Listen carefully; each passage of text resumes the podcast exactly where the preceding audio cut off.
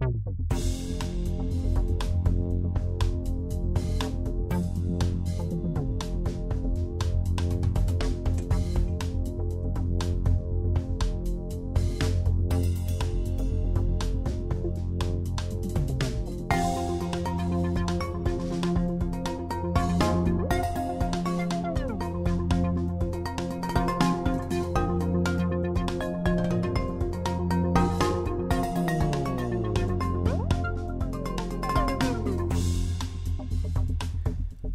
Und damit ein herzliches Willkommen zur 20. Folge unseres Podcasts, wie wir gerade festgestellt haben, äh, von John Wick vs. Obi-Wan. Wie immer dabei ist Joshua. Guten Tag. Guten Tag, das bin ich, das bin ich. moin, moin. Und ja, wir reden mal wieder über das, was wir so in den letzten zwei Wochen so geschaut haben. Und genau, geht doch um den einen anderen oder um den einen oder anderen Film, der ein bisschen aktueller ist, um das ein oder andere, was ein bisschen älter ist, ist gefühlt mal wieder alles dabei.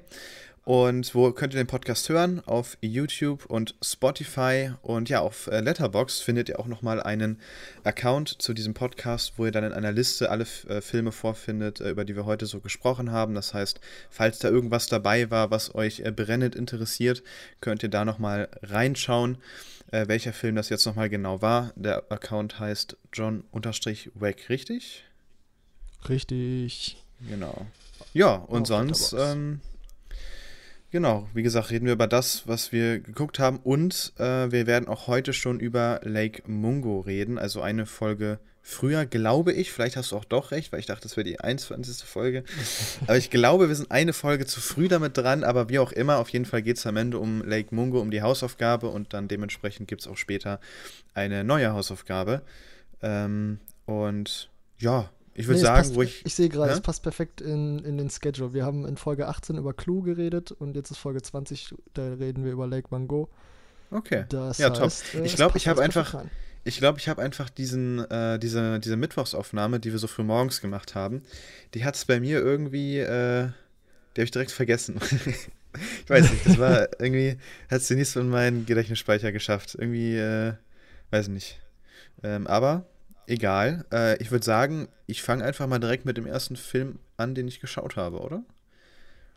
Ja, ja, ich äh, habe irgendwie, das, da wird sich gleich am Anfang so ein bisschen was durchziehen äh, durch meine Filme, denn ich habe sehr viel geschaut, was sich im Weltraum abspielt. Und äh, den Anfang dabei hat der Marsianer gemacht. Äh, also ich hatte irgendwie Lust, den mal wieder zu schauen, weil zu Silvester hatten wir so ein kleines Filmquiz gemacht und da war unter anderem die Musik von Marsianer dabei und die hatte mir dann irgendwie doch wieder ziemlich gut gefallen und mir extrem viel Lust auf den Film gemacht. Und ja, deswegen dachte ich mir, gut, schaue ich mir den nochmal an.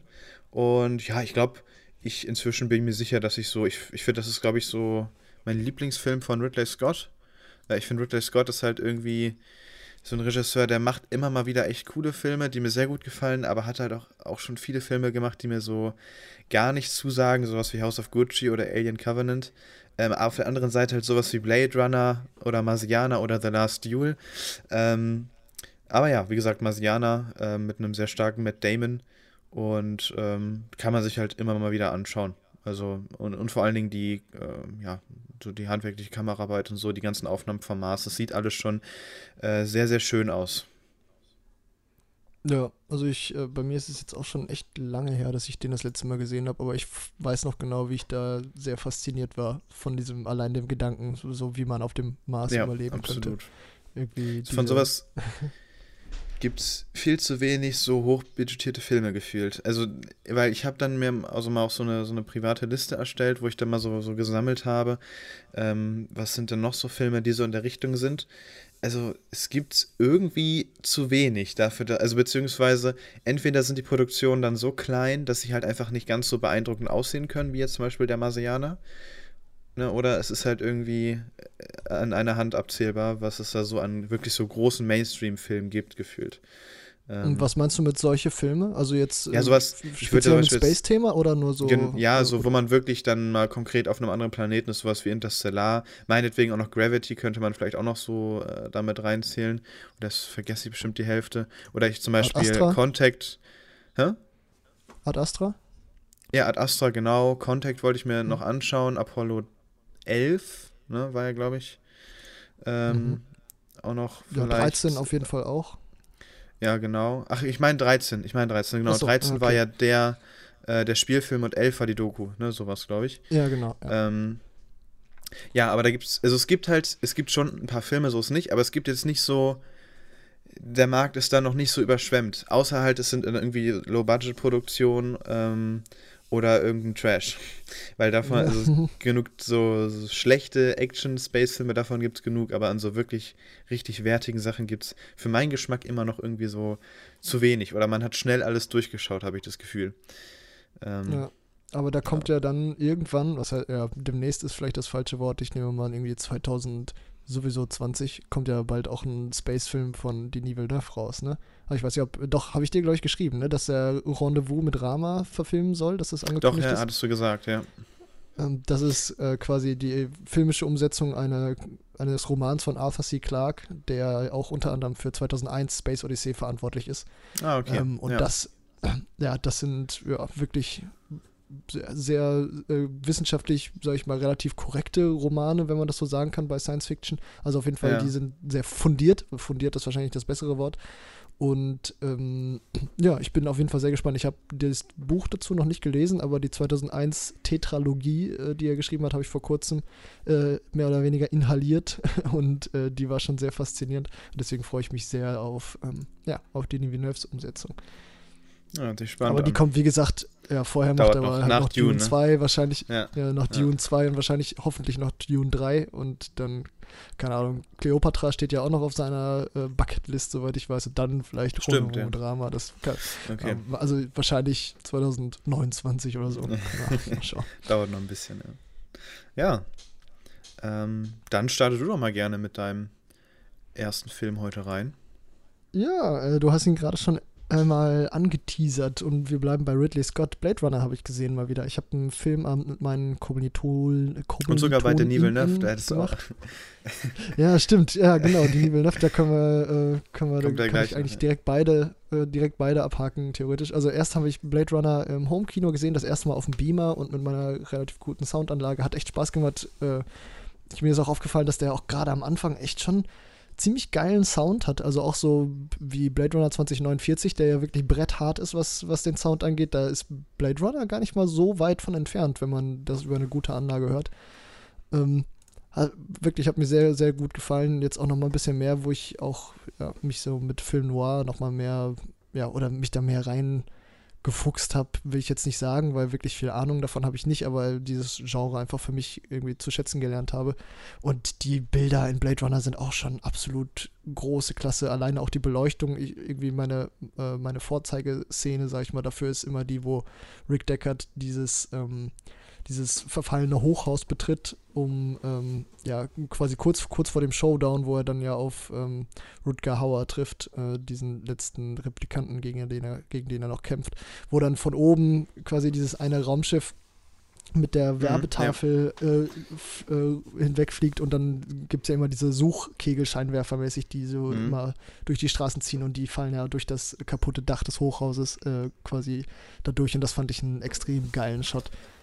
Ähm, aber auch generell, was das Set-Design angeht für die 80er, äh, perfekt gealtert. Also da erkennst du keinen schlechten Effekt bei. Das ist großartig. Es gibt eine einzige Szene, die ist überhaupt nicht gut gealtert, äh, das muss ich sagen, aber es liegt nicht an den Effekten, sondern einfach, äh, ich weiß nicht, du erinnerst dich bestimmt auch noch dran, die, die erste Liebesszene zwischen Deckard und Rachel quasi, die ist maximal komisch. In dem Apartment oder wo ich. ich äh, ja, genau, die in dem Apartment, die okay, grenzt ja. ja. schon fast an eine Vergewaltigung, sag ja, ich mal, ja, mehr oder weniger. Und ähm, ja, die ist echt, äh, ja, einfach nicht gut gealtert. Und da ist, ja, der Denis Villeneuve-Film schon ein bisschen zeitgemäßer, sag ich mal, in vielen. Ähm, ja, also und auch der Denis Villeneuve-Film, den habe ich dann im Kino noch gesehen, der lief im Metropolis in Bochum ähm, einmal mit einer Sondervorstellung und da habe ich dann auch ein paar von meinen Freunden äh, reingeschleppt. Und ja, Blade Runner 2049 im Kino ist jedes Mal ein äh, Erlebnis sondergleichen. Das, äh, ja, oh ja, keine Ahnung. Auch, auch wenn, äh, wenn der Sound im Metropolis ähm, nicht so brachial ist, sage ich mal, wie jetzt in einem Dolby-Saal, wo wir den ja vor zwei ja. Jahren, glaube ich, fast ja, anderthalb Jahren genießen durften. Corona, ja. Ja. ja. genau, da konnten wir den ja mal genießen in einem Dolby-Saal. Das war, glaube ich, schon, also so nach Dune im IMAX so das beste äh, Kinoerlebnis. Ah, vielleicht noch mit Apocalypse Now im Dolby. Ähm, so eins der besten Kinoerlebnisse, das ich hatte. Ähm, aber keine Ahnung, Blade Runner 2049, einfach ein brachial guter Film auf allen Ebenen. Ja. Ja. Und da fällt einem auch jedes Mal wieder was Neues auf, wollte ich noch sagen. Also so kleine Details. Ich meine, der geht ja auch schon sehr lange. Ähm, also, aber ich muss auch den, den Original Blade Runner mal auf großer Leinwand gucken. Das habe ich ja auch noch nie gemacht. Also auch noch nie auf dem Beamer. Ich glaube, den habe ich tatsächlich bis jetzt nur äh, über Fernseher geschaut. Muss ich zu meiner Schande gestehen. Ähm, ja, und gut 20 naja, Blade Runner auf dem Fernseher ist immer noch besser als Wally auf dem Handy. nee, das war, du meinst, das war ja Wally auf, mit dem Handy abgefilmt. ja, stimmt, das relativiert es natürlich. Das war noch schlimmer. abgefilmt und das dann wieder groß gezerrt auf einem Computerbildschirm. Hast du gesehen, dass das Thema wieder hochgekocht ist, oder was? Echt? Ist Wally wieder hochgekocht? Nee, das habe ich nicht gesehen. ja, aber jetzt fangen die nächsten Leute schon an, mir irgendwelche Filme zu sagen und äh, irgendwie mit Wally zu vergleichen. Ja. Echt? ja. Deswegen habe ich meine ja. Bewertung auch wieder Zurecht. eingeführt auf Letterbox von Wally. ah ja, ja. Oder du guckst ihn vielleicht einfach mal auf dem Beamer. Nein, das, ich, ich habe ja nichts. Ich habe nichts gegen Wally, aber also für jemanden, der es jetzt gar nicht versteht, nur irgendwie gefühlt, immer wenn ich mit Leuten über Filme spreche, fängt irgendwann jeder an, Wally mit Filmen zu vergleichen. Äh, zum Beispiel mit Interstellar oder anderen Filmen, die ich sehr gerne mag und meint dann, dass Wally mindestens genauso gut ist oder besser. Und irgendwie mag ich seitdem den Wally-Film nicht mehr ganz so gerne. Aber ähm, ja, äh, würde ich, ich würde mal zum äh, nächsten Film springen und wir bleiben auch äh, bei diesem Thema, beim Space-Thema. Und zwar habe ich mir jetzt endlich mal, das wollte ich auch schon Ewigkeiten machen, äh, mal Solaris angeschaut. Also nicht, das, äh, nicht den Originalfilm, äh, sondern das Remake mit George Clooney aus dem Jahre 2002. Und genau, du hattest ja auch schon mal gesagt, dass dir der sehr gut gefallen hat. Ich weiß jetzt auch wieso. also, ja. ich hätte, äh, also ja gut, ich habe jetzt, ähm, was hab, ich weiß gar nicht, was habe ich erwartet. Auf jeden Fall etwas, was nicht ganz so, nicht ganz so langsam ist, glaube ich. Also der war schon sehr, ähm, ja, melancholisch, weiß nicht, aber schon auf jeden Fall. Doch, eher, definitiv. Ja, ein bisschen schwerer zugänglich, als ich das so vermutet hatte. Ähm, und dementsprechend, ja, hat halt nicht so ganz meine Erwartungshaltung getroffen, aber insgesamt fand ich ihn jetzt soweit ganz gut. Ich finde, man sieht teilweise halt so ein bisschen, dass er aus dem Jahre 2002 kommt. Also die Weltraumszenen sind jetzt hier nicht so mega beeindruckend, sage ich mal. Das sieht irgendwie so ein bisschen aus wie in, in habe ich so ein bisschen an Star Trek-Serien erinnert gefühlt, teilweise so von den Space-Bildern. Ähm, aber ja, insgesamt ein äh, ganz netter Film, der mich aber auf jeden Fall überzeugt hat, dass ich den Originalfilm eigentlich auf gar keinen Fall gucken will, weil ich glaube, das wäre eine Tortur. Also für mich jetzt so, für meinen ähm, Filmgeschmack, glaube ich. Ja, also, ja gut, also der ist auf jeden Fall, äh, der ist aber auch nochmal eine Ecke anders, finde ich, als das Remake von Soderbergh. Ähm, also der ist, äh, ja, also ich weiß nicht, ob er dir besser gefallen würde, aber okay. der hat auf jeden Fall nochmal, also der ist auch sehr langsam. Äh, und auch recht melancholisch. Äh, der hat aber noch irgendwie ein paar andere Kniffe, die den nochmal interessanter machen, finde ich. Äh, mhm. Äh, oder was heißt interessanter? Auf andere Weise interessant. Ähm, und den gibt es auch auf YouTube gratis zu schauen. Ähm, also keine Ahnung, falls okay. man. Ja, genau. Das heißt, du müsstest für den jetzt auch kein Geld ausgeben, den von Tarkovsky. Äh, der gibt's zwar, das ist zwar russisch mit äh, gibt es da deutsche Untertitel zu? Ich weiß nicht, aber auf jeden Fall englische Untertitel. Aber okay. auf YouTube mhm. findet man den auf jeden Fall auch in relativ passabler Qualität. Ähm, okay. Also, ja. keine Ahnung, falls, falls du dir irgendwann mal doch, äh, ja, doch sagen solltest, ah, komm, ver vergleiche ja. ich das mal. Ja. Oder du den für, für die Uni gucken musst, kann ja auch mal sein. genau. Tarkovsky ist ja jetzt keine, keine unwichtige Persönlichkeit in der Geschichte des, äh, des Kinos. Ja, da, also generell gibt es viele Tarkovsky-Filme auf äh, YouTube. Also Stalker gibt es da auch, äh, sogar äh, offiziell von irgendeiner russischen Filmförderseite mhm. hochgeladen in HD-Qualität mit, keine Ahnung, echt ziemlich viel Sprachen auch als Untertitel. Äh, und Mirror gibt es, glaube ich, auch von ihm und ja, noch Nostalgia, glaube ich, auch, ja. Und die beiden muss ich auf jeden Fall noch irgendwann mal gucken. Aber okay. nicht jetzt. Tarkovsky möchte auf jeden Fall wohl dosiert genossen werden und mit einigem, äh, mit einer auf, einiger Aufmerksamkeit. Ja, ja. Muss man schon sagen. Ja, aber wie gesagt, Solaris halt auch so, wie gesagt, ist, ich werde jetzt gleich noch ein, zwei mehr Space-Filme sagen, obwohl das ist es der letzte gute. Ich glaube, es ist der letzte gute. Mhm. Danach ist es ein bisschen unterirdisch. Aber ähm, ja, äh, Solaris auf jeden Fall, so, da sollte man halt mit der gewissen Erwartungshaltung reingehen, dass es halt jetzt eben nicht der Film ist, der die üblichen Sehgewohnheiten bespielt und dass es halt schon deutlich langsamer ist, als man das vielleicht ähm, sonst so gewöhnt ist, aber auf jeden Fall ja, ein Space-Film, den man, den man sich auf jeden Fall mal anschauen kann, wenn man Lust hat äh, auf was in dem Genre. Ja, aber vor allem auch für Soderbergh finde ich das ein, äh, also vor ja, allem doch. auch für Soderbergh finde ich das einen sehr interessanten Film. Also ja. gerade weil man ja so. Vor allen Dingen von ihm sowas Langsames. Seine Filme ja. sind normalerweise so stressig und so, so gefühlt das Gegenteil von Solaris. Ja. Aber dann hakt doch vielleicht kurz deine drei Trash oder so. Space-Filme auch ab, dann müssen wir uns da aus dem Ter Territorium nicht so herausbegeben ja. und können noch die Überleitungen mitnehmen. Ich habe eine legendäre Trash-Trilogie angefangen großartig. Ähm, wir kommen zurück zum Apollo-Thema. Ich muss erstmal gestehen, dass ich ähm, mich da erstmal ganz gut weitergebildet habe, was mein Allgemeinwissen angeht. Ich hatte das gar nicht auf dem Schirm, dass es so viele verschiedene Apollo-Missionen gab. Ich, ich, also ich muss ehrlich sagen, ich dachte, wir wären nur einmal auf dem Mond gelandet, aber nein, wir sind ja ganz, also die Amerikaner sind ja ganz schön oft auf dem Mond gelandet und Apollo 13 war ja gerade die Mission, die es nicht geschafft hat. Aber ich glaube 11, 12 ähm, 14, 15 und 16 und ich, ich weiß nicht, 17 auch, also die sind irgendwie fast alle gelandet.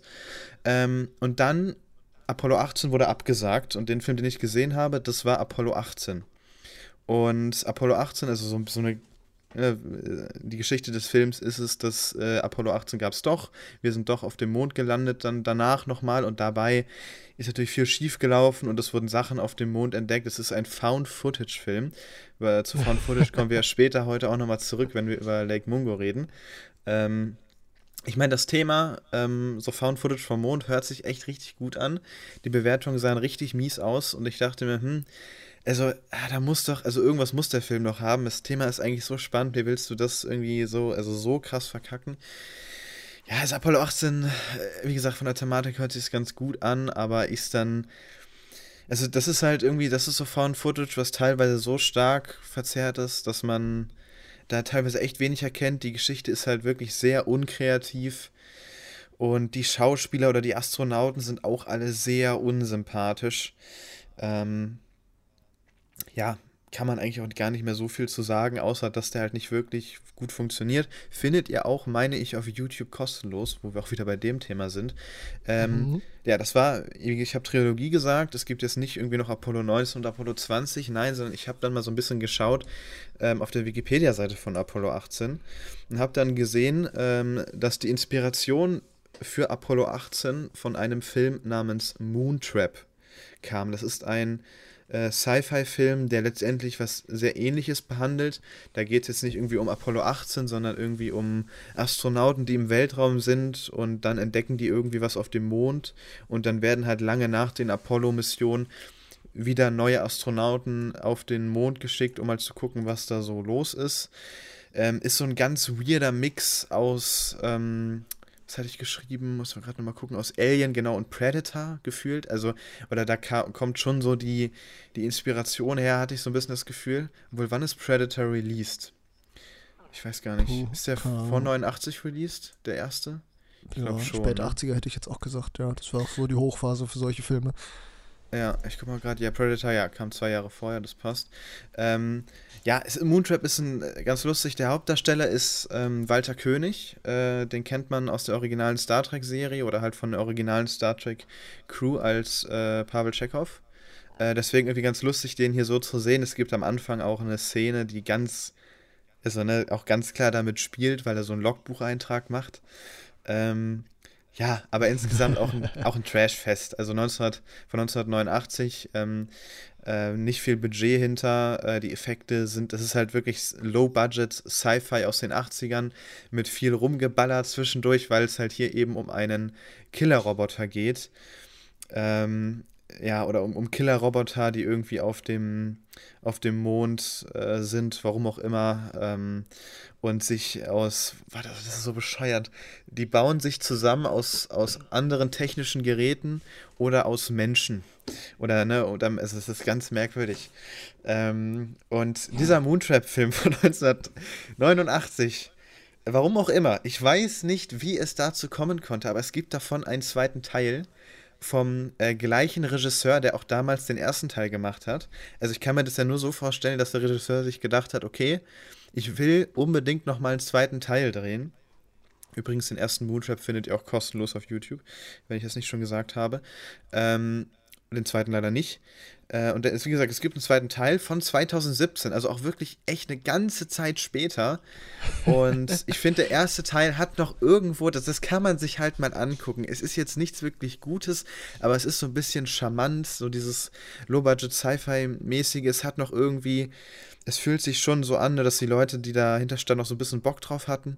Und äh, kann man halt mal machen. Ne? Die Dialoge sind grauenhaft in Moontrap, ähm, aber das ist halt 80er, keine Ahnung, ist in Ordnung. Und es dudelt auch so richtig, da habe ich mich so ein bisschen an Top Gun erinnert gefühlt. Es dudelt die ganze Zeit so 80er Musik rum. So richtig schlechte, gelobte 80er Musik, keine Ahnung. ähm, und Moontrap 2 ist dann wirklich ähm, auch, also nochmal noch mal viel mehr ein Trash-Fest. Also das ist wirklich so ein richtiger Trash-Trash-Film. Der hat wirklich gar nichts mehr an sich, was ihn irgendwie an, also wirklich so sehenswert macht, weil die Effekte sind äh, wie aus einem Computerspiel von vor 2000 gefühlt oder so richtig, richtig, also das sind, das wirkt halt so, als ob man irgendwie maximal 1000 Euro für die ausgegeben hätte. Ähm, die, die, äh, die ganzen Dialoge sind natürlich auch grauenhaft. Äh, Darsteller sind jetzt auch nicht wirklich krass und also es ist echt, also objektiv glaube ich somit eins der schlechtesten Filme, die ich jemals gesehen habe. Und ich finde es halt so kurios, dass, dass zu Moontrap eine Fortsetzung gedreht wurde vom gleichen Regisseur. Also wer wollte das denn? Und wer hat, hat gesagt, das ist eine gute Idee? Ähm, also ja, ich weiß nicht, irgendwie verrückt, dass, dass es da so viele Jahre später diesen zweiten Teil gab, äh, der dann wirklich so unterirdisch ist. Ähm, kann ich nicht empfehlen, beziehungsweise wenn man halt mal so Bock auf so einen richtigen Trash-Film hat, dann ist Moontrap 2 dann ist es eine Empfehlung. Das ist, ich finde, das ist auch so noch so ein bisschen charmanter als ein Sharknado, weil es irgendwie nochmal auf eine andere Art und Weise so bescheuert ist. Ähm, also unter diesem Trash-Film-Aspekt ist das, ist das was, aber sonst halt, wenn man den irgendwie mal ansatzweise seriös betrachtet, also unfassbar. Also wie, ne, keine Ahnung, wie das zustande kommt. Äh, aber so viel dazu und ich glaube, dann bin ich, ja, nee, ich bin noch nicht ganz durch. Soll ich den letzten, ja, sonst mach du erstmal einen, bevor ich auf den letzten ähm, Space-Film eingehe, würde ich sagen. Jetzt habe ich jetzt hier so viel ja. Monolog gehalten.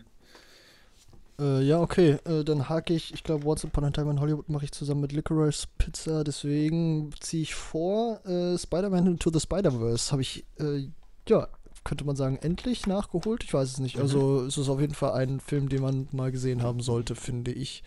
Ja. Äh, auch ob, wenn man jetzt, sag ich mal, Spider-Man-Fan ist oder generell Comic-Verfilmung-Fan ist oder nicht. Äh, denn ich finde alleine, was der ähm, so fürs wieder das Animationskino bereichert, ist schon eine, eine Liga für sich. Also ähm, ich hatte irgendwie gar nicht auf dem Schirm, ich bin von dem Film jetzt wirklich äh, mehr oder weniger schon überrumpelt worden, weil ich dachte, ja, okay, ist halt ein Spider-Man-Film, der irgendwie diese Multiversumstheorie ein bisschen vorher aufmacht, bevor Marvel das jetzt halt selber gemacht hat.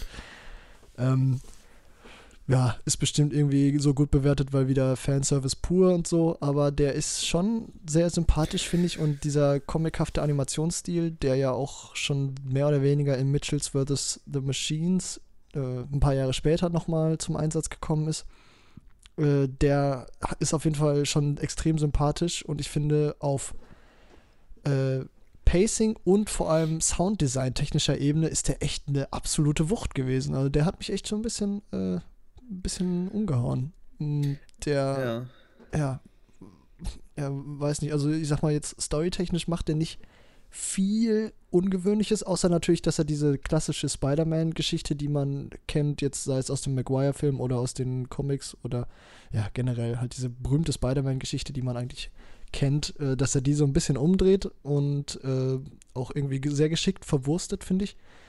Ähm, ja, dass er damit so ein bisschen was macht und so, so gesehen, das, was es bedeutet, ein Spider-Man oder generell ein Superheld zu sein, so ein bisschen äh, ja, auf links dreht und nochmal von anderen, von einer anderen Seite erzählt, im Prinzip zwar nochmal genau das gleiche macht, aber äh, ja, äh, das irgendwie sehr geschickt, finde ich, und dann halt in Verbindung mit diesem wahnwitzigen Animationsstil und dem Sounddesign äh, schon echt ein ziemliches Brett, muss ich sagen, das, äh, ja, des Animationskinos. Ja, also ich muss sagen, ich, ich mag den auch sehr gerne. Ich finde, der ist auch ein bisschen, also du sagst gerade, der ist zu gut bewertet. Also ich, ich kann die gute Bewertung nachvollziehen, warum der jetzt Top 17 aller Filme ist. Ja, das ja, stimmt, ja.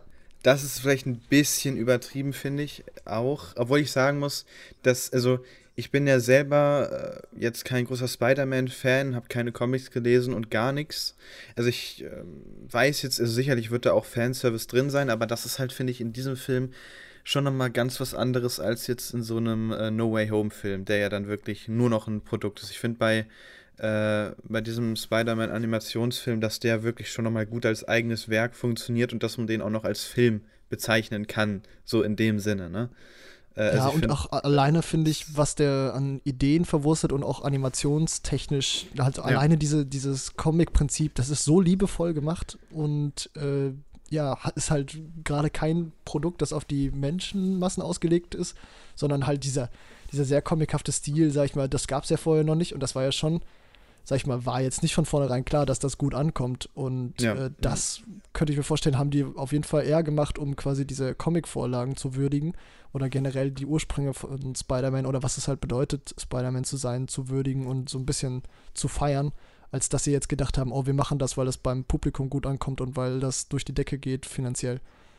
Ähm, ja. Also, ja, gut, der, der, ist halt schon relativ massentauglich, äh, würde ich jetzt sagen. Auch, wobei, ich muss sagen, ich war jetzt am Ende vom Finale, weil ich jetzt auch durch das Sounddesign und die schnellen Bilder schon ein klein bisschen überrannt. Also der kann einen auch ein bisschen überfordern, so im, im Finale. Vor allem, ja, ich, der stimmt, eher auf, sag ich mal, auf langsame Filme steht da, da war es schon so ein bisschen drüber für meinen Geschmack, aber es macht trotzdem auf jeden Fall noch Spaß, wenn man sich einfach fallen lässt und genießt.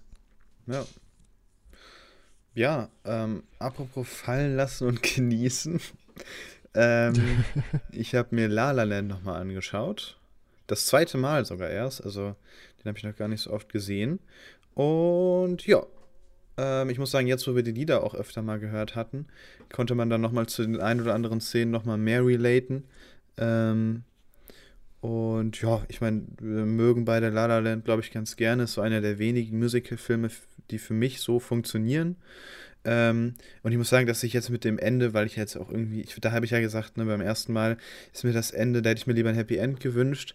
Aber wo ich sagen muss, dass ich das Ende so eigentlich besser finde als ein Happy End, weil es so einfach auch nochmal so ein bisschen, also so, so driftet der Film, finde ich, nicht ins Seichte ab, sondern ähm, bleibt halt so ein bisschen äh, tiefschichtiger, vielleicht auch für das Genre. Und ähm, ja, La La Land hat äh, Spaß gemacht, Musik mag ich, ich mag die Hauptdarsteller. Ähm, und vor allen Dingen, der Film ist ja auch super bunt. Das ist mir beim ersten Mal nicht so aufgefallen. Ähm, das ist, äh, also es ist immer, sind immer alle Hauptfarben irgendwie im Bild und ähm, da wurde auch sehr mhm. viel drauf geachtet, hatte ich das starke Gefühl. Ja, ja, generell das Setdesign, also vor allem auch in dieser einen Szene, wo sie, wo ist das, dieser, diese Planetariums-Aussichtsplattform, ja, ich, ich ja, habe das ja, jetzt auch schon länger nicht mehr gesehen, die finde ich inszenatorisch auch sehr, sehr stark. Mhm.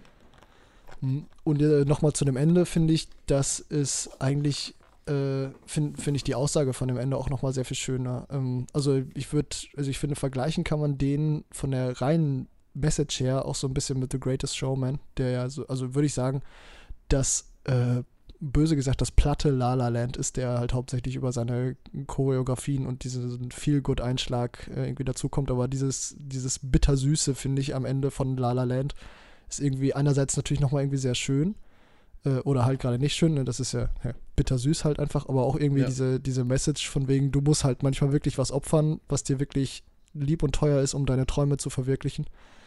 Ähm, Finde ich halt auch äh, einfach eine unglaublich starke Message. Ähm, ja. Ja. Wollte ich nochmal sagen. äh, so, warte, mit was mache ich denn weiter?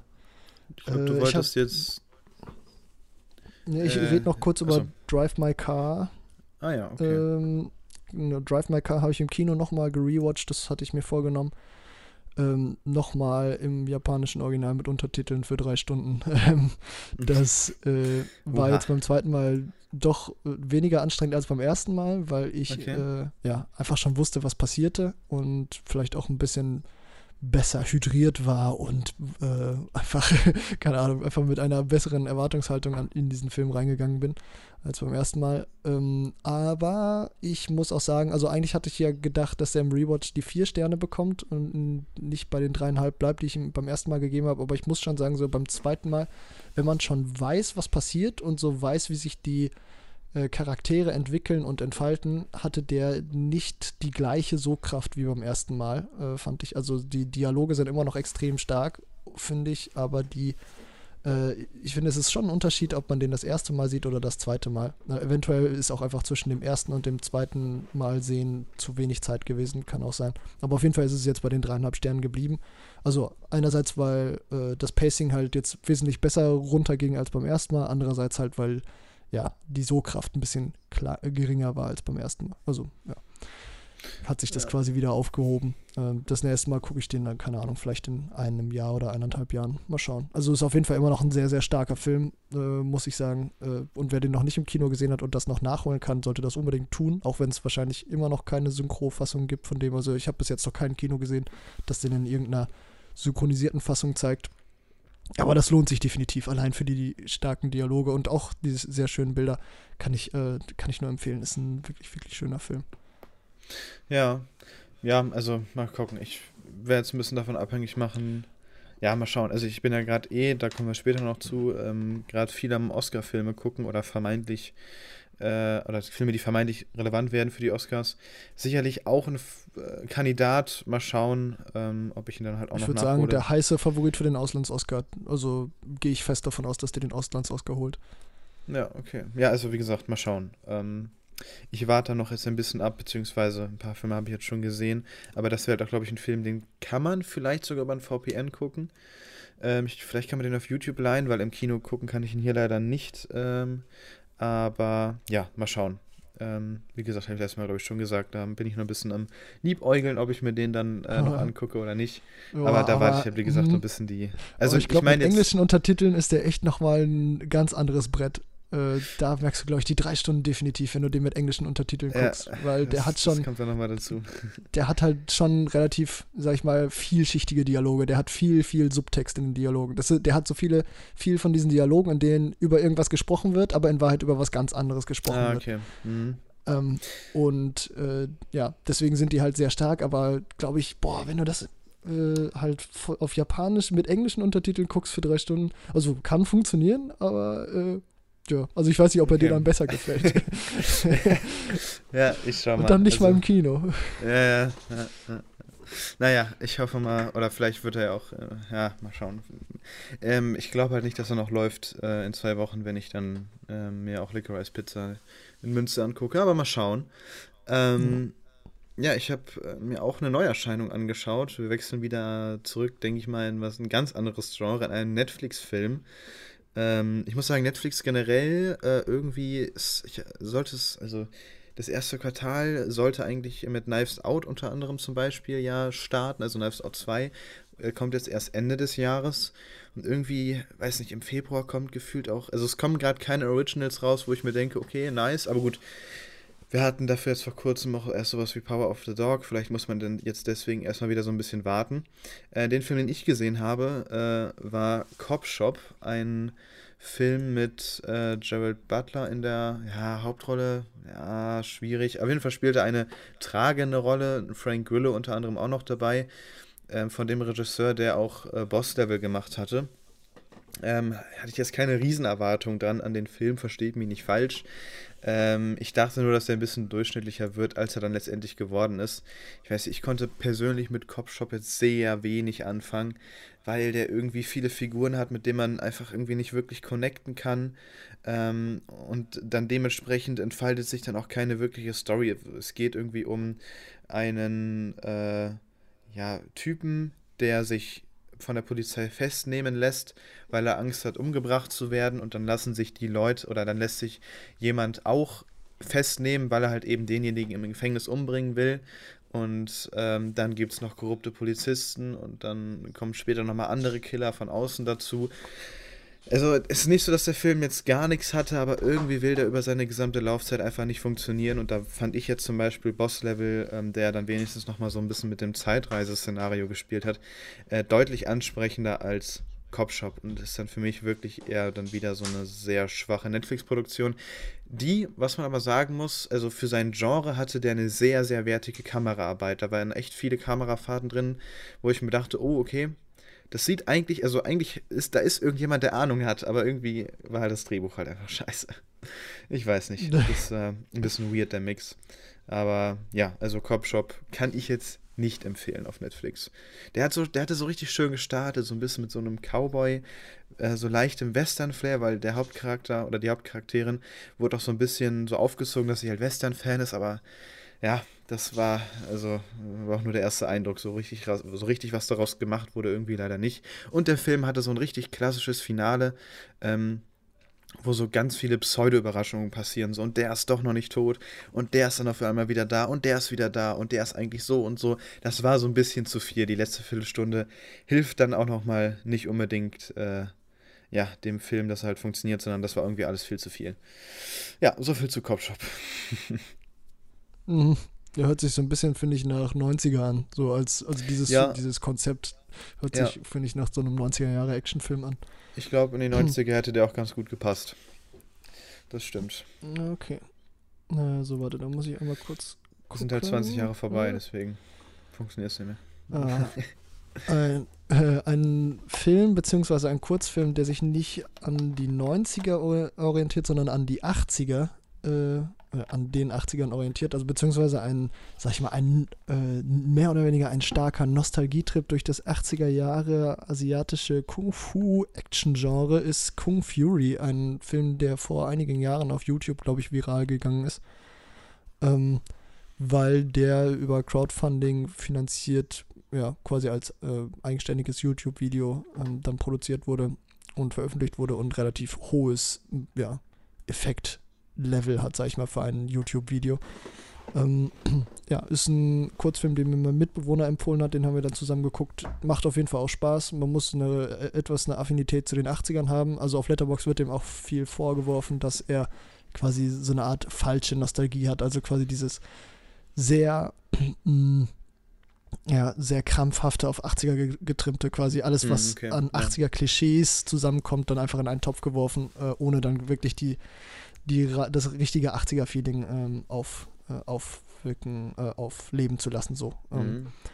Genau. Hat aber, ja, ganz nette Ideen. Ist eigentlich fast mehr eine Meme-Creation-Machine. Also der hat viel Potenzial für spätere Memes, als dass er jetzt wirklich, also auch die Action ist halt schon relativ zerschnitten und ähm, eher ein Effektgewitter, als dass es wirklich, sag ich mal, auf dem Level hochwertig wäre. Für die Action sollte man den nicht gucken, sondern halt wirklich eher für den für den Spaß. Er hat einen relativ dummen Humor. Ist, ja. Okay. Ist ganz unterhaltsam. Es dauert auch nur eine halbe Stunde, glaube ich. Also, wenn man sich mal irgendwie einen relativ hochwertig produzierten YouTube-Kurzfilm anschauen möchte, dann ist Kung Fury eigentlich eine ganz gute Möglichkeit, um das mal zu tun. Aber bevor man das tut, würde ich äh, nochmal auf die letzte Folge zurückweisen. Taipei's Suicide Story ist ein wesentlich stärkerer, eindrucksvollerer Kurzfilm. Zwar nicht so unterhaltsam wie, ähm, wie Kung Fury vielleicht, aber da dauert auch nur eine Dreiviertelstunde und ich würde, glaube ich, eher den empfehlen als Kung Fury. Aber über den haben wir ja schon gesprochen. Ja, ähm, dann bleiben wir bei, darüber haben wir schon mal gesprochen. Ich glaube, ich bestimmt schon öfter. Ich habe mir mal wieder einen Feelgood-Film angeschaut und zwar The Gentleman. Also gut, thematisch vielleicht nicht, aber Äh, haben wir sicherlich auch schon mal in einem Podcast gesagt, dass es irgendwie so ein Film ist, den man sich immer angucken kann. Ich habe ihn jetzt auch schon echt oft geguckt und ich könnte ihn, glaube ich, direkt nochmal gucken. Ich weiß nicht, das ist irgendwie, ähm, ja. Ich freue mich auch sehr auf den neuen Gary Ritchie, Operation Fortune, der jetzt bald kommt. Auch wenn ich jetzt da jetzt nicht die Erwartung habe, dass er so gut wird wie äh, The Gentleman. Ja, ich sehe gerade, ich habe dem jetzt das, äh, das sechste Mal geschaut. Mein Gott. Uh. Ähm, weiß gar nicht, ob ich überhaupt irgendeinen Film schon sechsmal geschaut habe. ja. Ich weiß, ich kann mir den immer wieder gucken. Es war jetzt auch eine verhältnismäßig lange Pause zum letzten Mal. Also ich glaube, davor die Abstände zwischen den Rewatches waren geringer. Ähm, aber ja, The Gentleman ist halt so ein Film, äh, den kann man immer wieder schauen. Äh, der hat, äh, finde ich, eine ziemlich coole Musik, auch wenn die jetzt nicht für den Film selbst komponiert wurde, aber die Auswahl gefällt mir sehr gut. Der Cast ist klasse, ähm, die Stile der verschiedenen Figuren sind ähm, oder machen immer wieder Spaß äh, zuzugucken, die ganzen verschiedenen Anzüge. Ähm, ja, und generell ist es einfach Gary Ritchie durch und durch. Ich kann verstehen, wenn man ähm, sich vielleicht denkt, dass das Ende ein bisschen zu viel ist, aber äh, was es halt dann jetzt bei diesem Film, oder das Ende bei diesem Film macht es halt, dass man sich den immer und immer wieder angucken kann. Ähm, und ja, für mich war das auch so der Film, äh, die für mich so wirklich äh, Charlie Hunnam und halt Colin Farrell so auf den Plan gerufen haben. Oder so durch den Film sind, ist mir, sind mir die beiden Schauspieler auch erst so wirklich aufgefallen, wie ja, gern ich die dann eigentlich doch dann so auf der großen Leinwand sehe. Und ja, The Gentleman ist immer ein Fest, würde ich sagen. Kandidat für die baldigen fünf Sterne bei dir? So wie äh, meinetwegen jetzt. Eigentlich schon, ja, eigentlich, eigentlich schon. Das ist so ein, so ein Ding, weil, also, wie gesagt, ich, ich hatte es beim sechsten Mal, ich habe mich nicht eine Sekunde gelangweilt. Also, ich kann den einfach äh, immer und immer wieder gucken. Und eigentlich wüsste ich auch nicht viel mehr, was ich bei dem Film noch verbessern würde. Ähm, also, ich habe einfach nichts, äh, worüber ich da meckern kann. Deswegen Wahrscheinlich äh, schon, ja, auf jeden Fall. Ist auch, glaube ich, äh, in meinen äh, Top 15 Lieblingsfilmen. Also, ja. Absolut. Damn Whammy, ja. Äh, bin ich mal gespannt, was äh, das siebte Mal bringt für ein Rating. Also, keine Ahnung, bei. ja, bei, auf einmal drei Sterne. Weiß gar nicht, wie, das, wie das bei, bei meinen wie das bei meinen Lieblingsfilmen ist. Also, keine Ahnung, da würde ich schon sagen, das sind teilweise schon Filme darunter, wo ich jetzt sagen würde, die kann ich nicht sechsmal in einem Jahr gucken. Oder, oder innerhalb von, weiß ich, wann ist mhm. The Gentleman rausgekommen? 2020 2019, in Deutschland. Ende ich. Zwei, oder 2019. kurz, ähm, ich glaube, das war einer, war das einer der ersten Filme nach der Pandemie? Also nach dem ersten Kinoschließen oder davor? Ich glaube, der ich glaub, kam erst 2020 raus. Oder? Ich weiß nicht mehr. Der kam. Ja. Ich weiß nicht. Ich glaube, Award Season 2020, also zusammen mit 1917 und Knives Out, ist der, glaube ich, released worden. Ah, okay, ja. So in, in, in, die Zeit. Aber man muss natürlich dazu auch sagen, dass, dass da einfach dann unsere Filmgeschmäcker schon mal so ein bisschen auseinandergehen. Ja, äh, weil deine ja. Lieblingsfilme sind halt auch dann vielleicht eher ein bisschen langsam, ein bisschen schwerwiegender. The Gentleman ist ja dann im Kern dann doch sehr seicht. Das ist halt einfach eine, eine finde ich, sehr gelungene Unterhaltung. Ähm, dann ist verständlich, dass du jetzt deinen Lieblingsfilm, vielleicht kann man dann auch deine Lieblingsfilme oder sollte man sie auch nicht sechsmal hintereinander gucken, weil irgendwann verliert es ja auch seine Wirkung. Also vor allen Dingen ja, dann genau, bei ja. äh, so ein bisschen oder bei diesen Slowburner-Filmen, würde ich sagen, ne? Ja, definitiv. Ja, und auch irgendwie für viele Filme braucht man auch die richtige Stimmung. Also damit die, ja. also ich meine, es gibt dann Filme, die, wenn man die falsche Stimmung hat, dann sind die halt, sag ich mal, sehr langweilig, aber wenn man die richtige Stimmung dafür hat, dann schlagen die halt ein wie eine Bombe und äh, ja, bringen einiges durcheinander im Zweifelsfall und dann sind das halt, keine Ahnung, die besten Filmerlebnisse, die man haben kann. Aber wie ja. gesagt, da kommt es dann halt wirklich auf die Stimmung drauf an. Und dann, ja, ist halt eine Typsache, ob man dann lieber äh, Filme guckt, die man quasi unabhängig von der Gemütsverfassung immer gucken kann und die einen dann vielleicht auch irgendwie aufheitern, wenn man vielleicht mal etwas niedergeschlagen ist. Oder äh, ja, eben nicht. Ja. Ähm, so, hätten wir das Thema Lieblingsfilme dann auch schon mal abgehakt. äh, könnte man eigentlich auch mal eine, irgendwie eine Folge zu machen, so die ja, stimmt. Favorites. Obwohl man sagen muss, dass, also, dass ich da, glaube ich, dann wieder über Sachen rede, die, über die ich eh oft rede, weil ich schaue meine Lieblingsfilme halt gut. sehr oft, aber können wir gerne mal machen. Ja. ja, wir können mal eine Geheimtipp-Folge machen. Das heißt, ich rede über meine Lieblingsfilme und du redest über äh, die äh, Top 15 bis äh, 20. Ja, oder genau. 25. Oder so, ja.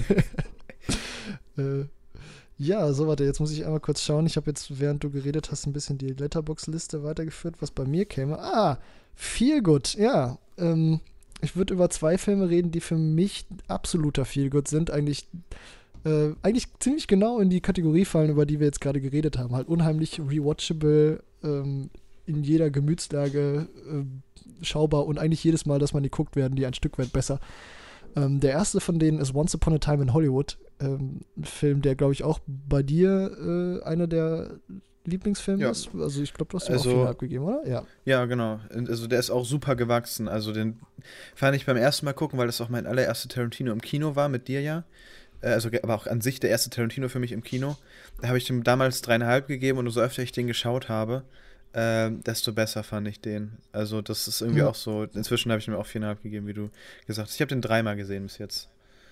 Okay, ja, ich glaube, das ist für mich jetzt das vierte Mal gewesen, dass ich den gesehen habe. Ähm, und äh, ja, also der ist halt wirklich wie guter Wein. Je, je häufiger du den guckst, desto besser wird der. Ähm, und bei mir kam jetzt noch dazu, ich habe vor kurzem das äh, Buch gehört von Quentin Tarantino, das, äh, das er dazu geschrieben hat. Das hat er ja oh, Ende letzten Jahres hatte das, glaube ich, äh, oder Mitte letzten Jahres hatte das, glaube ich, herausgebracht. Ähm, also quasi einfach das Originaldrehbuch, das er hatte, nochmal zu einem Roman verwurstet, das dann ja. quasi ziemlich genau die Handlung des Films abdeckt und äh, ja, einfach ein paar mehr Charakterdetails hinzugibt, ein paar mehr Backstories erzählt. Und auch das ist wirklich großartig geschrieben. Das Hörbuch kann ich äh, sehr empfehlen. Das wird auch gelesen von Gerrit Schmidt-Voss, also dem Synchronsprecher von Leonardo DiCaprio. Oha, ähm, okay. Da musst du aber nochmal also, einen Link schicken nach dem Podcast. Das hört sich ja sehr gut ja, an. Ja, ja.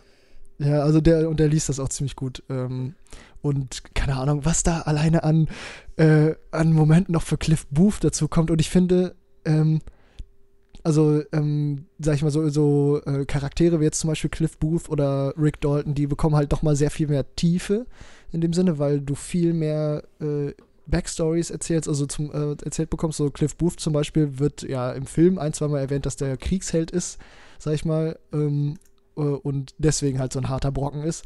Oder, äh, oder auch die eine Szene, wo, er, äh, wo angedeutet wird, dass er seine Frau umbringt oder so, das, das kriegt halt im Buch nochmal echt einige, ein paar Seiten mehr und das baut den Charakter nochmal ein bisschen mehr auf. Und das ist echt so fantastisch. Und wenn du, während du dieses Buch hörst äh, oder liest, äh, was auch immer, ähm, kriegst du halt so Bock, diesen Film nochmal zu sehen. Und wenn du den dann nochmal siehst, diesen Film, das habe äh, hab ich ja dann auch gemacht, quasi nochmal mit der Familie, äh, entdeckst du in diesem Film so viele geile kleine Details, die du quasi in dem Buch, weil du das Buch gehört hast, dann erst wirklich verstehst, warum die das in dem Film machen. So ein, keine Ahnung, ein einziger Satz, meinetwegen, den Cliff Booth zu Rick Dalton sagt oder so. Und weil Wie du, geht das? weil du weißt, das Hörbuch ist, glaube ja. ich, so 14 Stunden lang, also so, okay. keine Ahnung, 450 Seiten hat das Buch, glaube ich.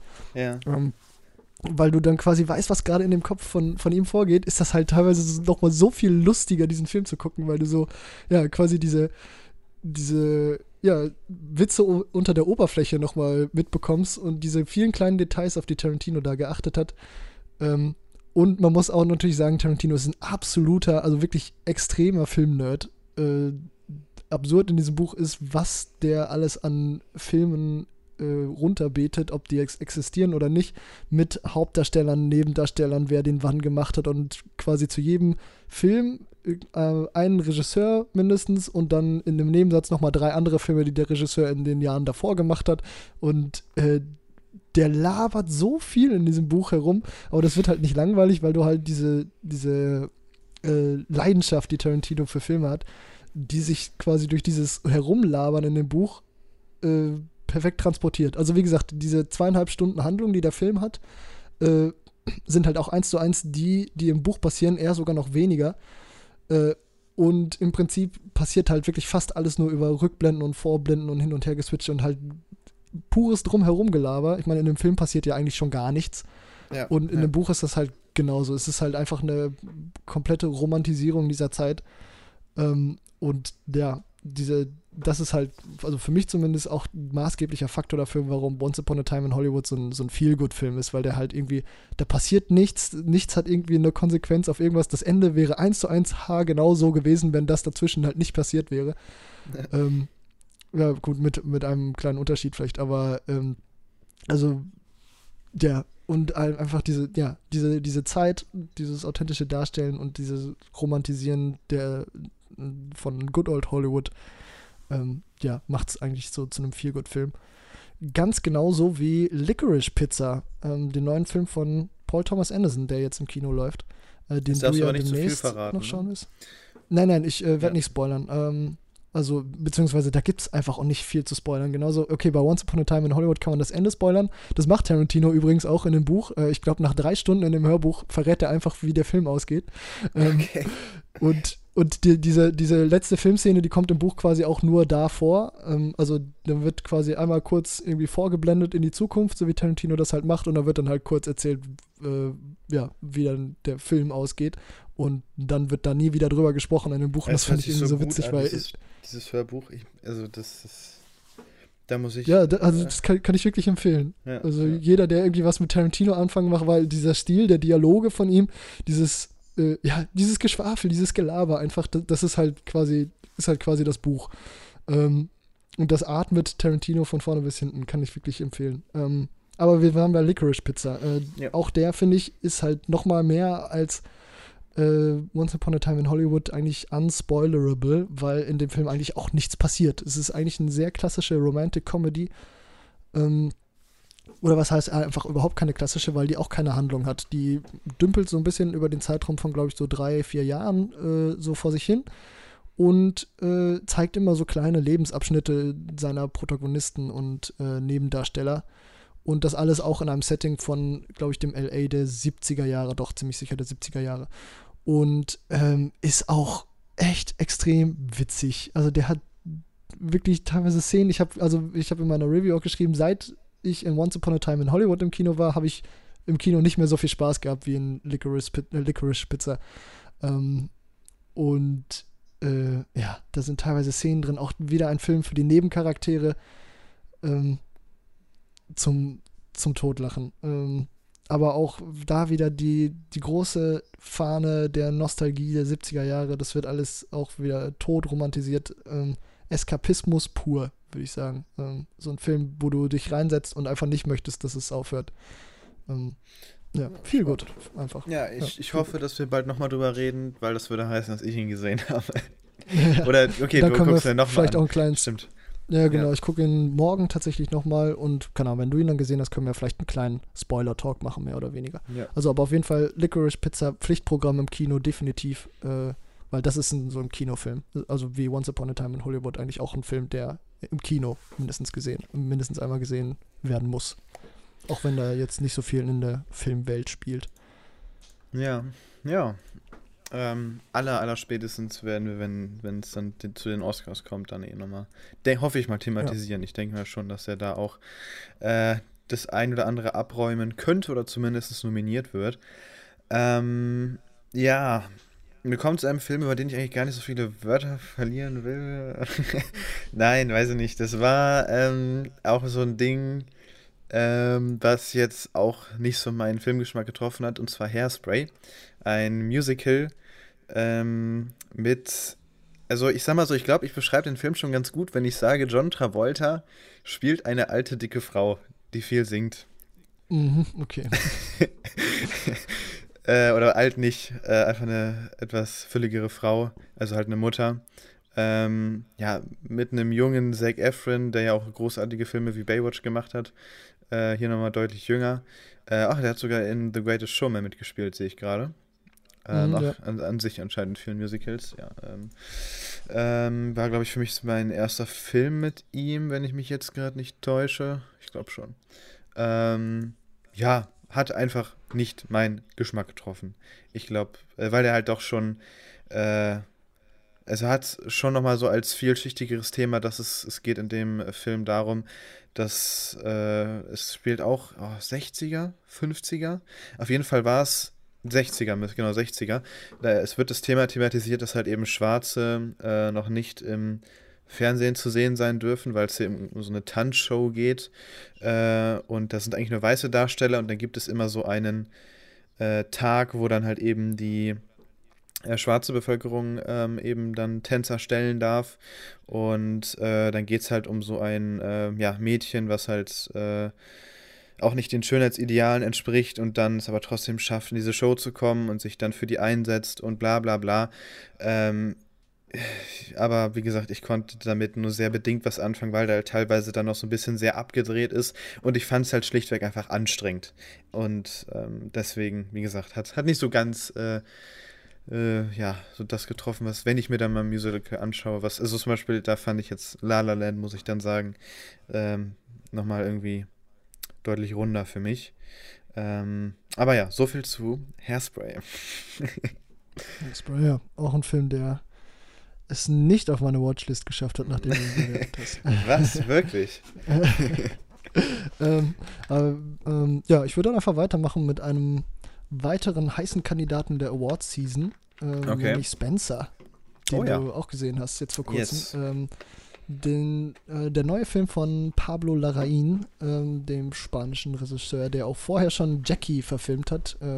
Ein Film, der ganz ähnlich gelagert war, auch als Biopic über Jackie Kennedy, quasi unmittelbar nach dem äh, Attentat auf John F. Kennedy.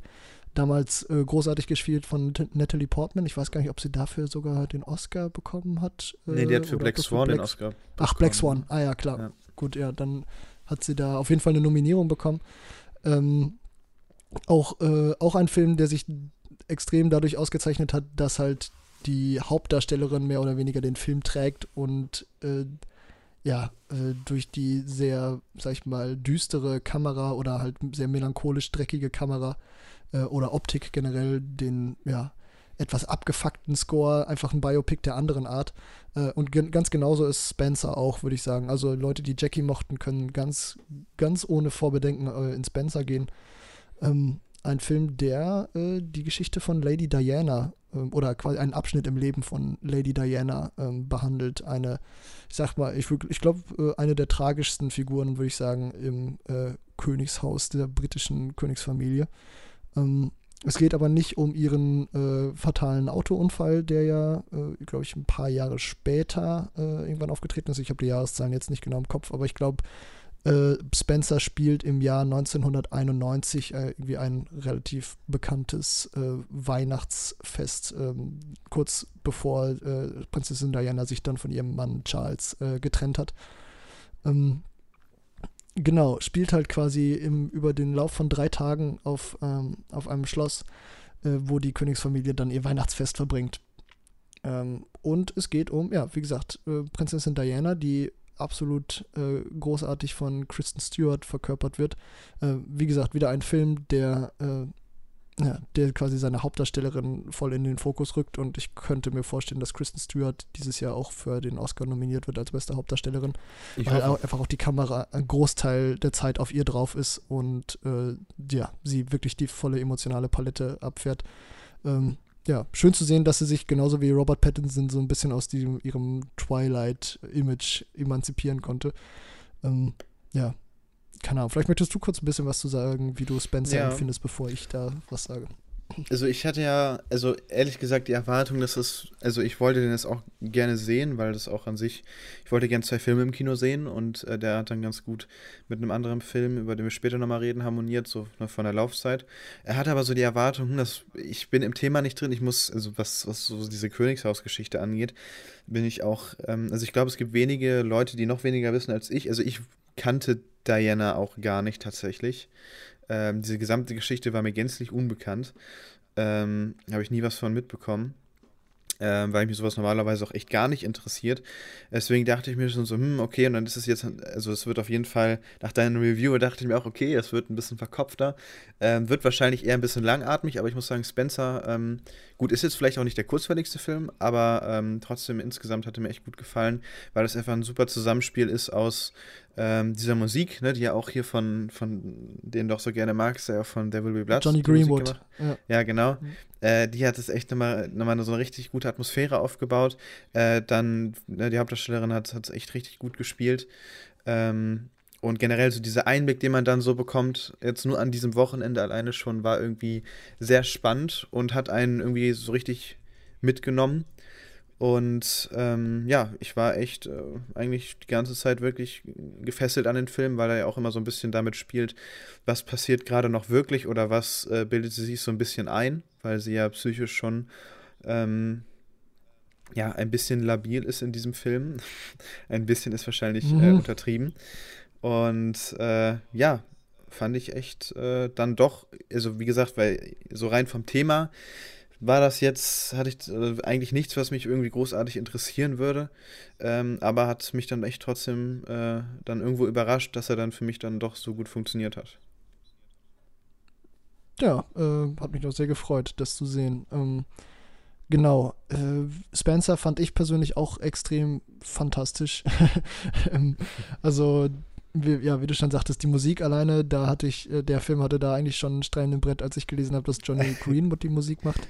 Ja. Bei Jackie war es ja noch meine andere äh, Go-To-Filmmusik-Komponistin für extrem abgefuckte Scores, Mika Levy, ähm, die auch für Under the Skin unter anderem den legendären Soundtrack gemacht hat. Ähm, genau, aber hier, keine Ahnung, die Musik von Spencer ist so ein bisschen eine Mischung aus ja, ja, sehr dissonanten Streichern einfach, aber auch mit so leichtem Jazz-Feeling noch. Äh, irgendwie, ja, hat das dieses sehr, diese sehr depressive Grundstimmung, finde ich, sehr gut eingefangen.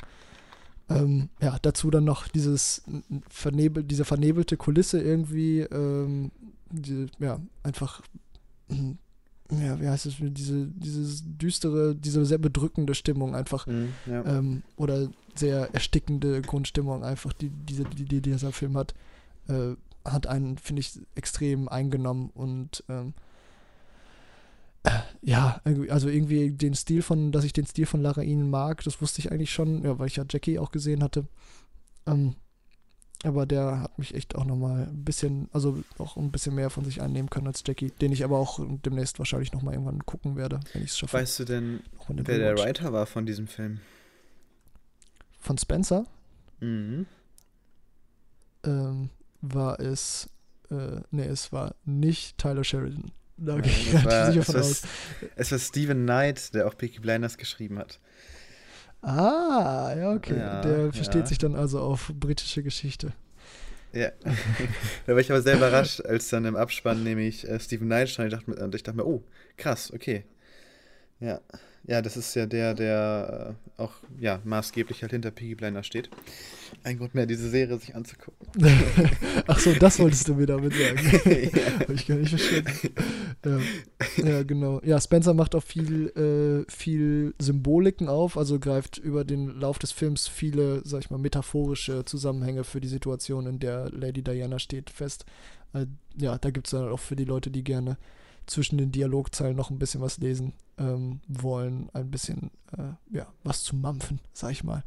Ja. Ähm, die Dialoge in insofern auch relativ stark ähm, visuell, ähm, vor allem jetzt auch das mit äh, Anne Boleyn, äh, die ja, ähm, sag ich mal, eine, eine Art Identifikationsfigur für Lady Diana wird über den Zeitraum des Filmes. Ähm, ja, einfach wirklich auch auf symbolischer Ebene finde ich sehr stark und sehr mitreißend. War das bei dir im Kino auch so, dass der Film am Anfang so ein bisschen matschig war? Also, und war das extra? Das hatte ich mich so ein bisschen gefragt. Weil, also gegen Ende hin war der Fokus auf jeden Fall normal, aber so, so den am Anfang des Films und ich glaube auch so mindestens bis zur Hälfte war irgendwie der Film so von der Qualität so ein bisschen verwaschen. Und ich habe mich dann irgendwann, also hat mich jetzt nicht großartig gestört, aber ich dachte mir, dann liegt das jetzt hier am Beamer. Äh, ist das irgendwie ein Stilmittel, was gewählt wurde und hat das nochmal eine tiefere Bedeutung? Oder das fand ich so ein bisschen äh, komisch irgendwie. Ist das hm, aufgefallen also mir ist nichts gar nicht? aufgefallen. Nö, nö okay. mir ist nichts aufgefallen. Aber eventuell gucke ich den auch demnächst nochmal im Kino, wenn ich es schaffe, äh, wenn der nochmal irgendwo läuft, vielleicht in Metropolis mal schauen. Ja. Ähm, dann kann ich da nochmal drauf achten. Okay. Ja. Auf jeden Fall auch extrem große Empfehlung zusammen mit Licorice Pizza. Ähm, ja, einer der großen Favoriten für die Oscars. Ja, auch absolut. Also auch wenn man halt nichts mit von diesem, also wenn man nicht mit diesem Thema irgendwie, also man muss nicht im, überhaupt nicht im Thema drin sein, um diesen Film zu verstehen. Ja, ja, definitiv. Eigentlich ist es ja, also auch wenn es jetzt kein Biopic wäre, ähm, auch so als rein fiktionales Werk funktioniert es ziemlich gut. Ja, ist würde einfach, da funktionieren. Ja, ein Mitglied des Königshauses, das durch ja, seine Rolle im Königshaus also mehr oder weniger erdrückt wird. Ja. Ähm, ja, relativ intuitives Thema. Sehr schön aufbereitet. Ja. Ja, schließen wir mit. Über schließen wir mit einem mit dem Space-Thema für heute ab. Ähm, und zwar der letzte Film, den ich mir angeschaut habe, ist Dark Star. Ein, einer der ersten Filme oder der erste Film von John Carpenter, der auch später The Thing gemacht hat. Und ja, ich hatte Dark Star irgendwann mal auf Letterbox gefunden, weil ich halt nach Space-Filmen gesucht habe. Mir war aber nicht klar, dass Dark Star irgendwie das Studienprojekt von unter anderem John Carpenter war und ähm, dass es so eine Parodie auf 2001 ist.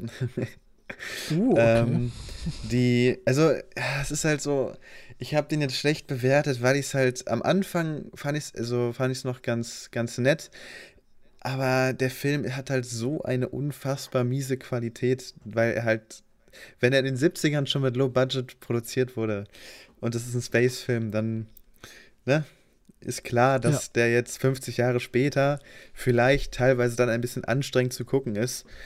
Ähm, also ich, man kann ihn auf jeden Fall mal gucken, der geht auch nur 80 Minuten in diesem Film. Das Problem ist halt, es ist auch dann so ein Comedy-Film und dann habe ich auch, glaube ich, viele Gags in dem Sinne nicht so verstanden oder ich fand es halt nicht lustig, weil Comedy aus von vor 50 Jahren vielleicht heutzutage dann auch einfach nur so mäßig altert. Ähm, also er ist sicherlich ein bisschen besser, als ich ihn bewertet habe, aber ähm, ja, hat für mich einfach dann im Endeffekt nicht funktioniert, auch wenn ich irgendwie schon ganz froh bin, den geschaut zu haben. In diesem Film kommt zum allerersten Mal in der Filmgeschichte ein Alien vor, also zumindest, dass es Alien genannt wird. Dieses Alien ist ein Wasserball mit Füßen und Augen.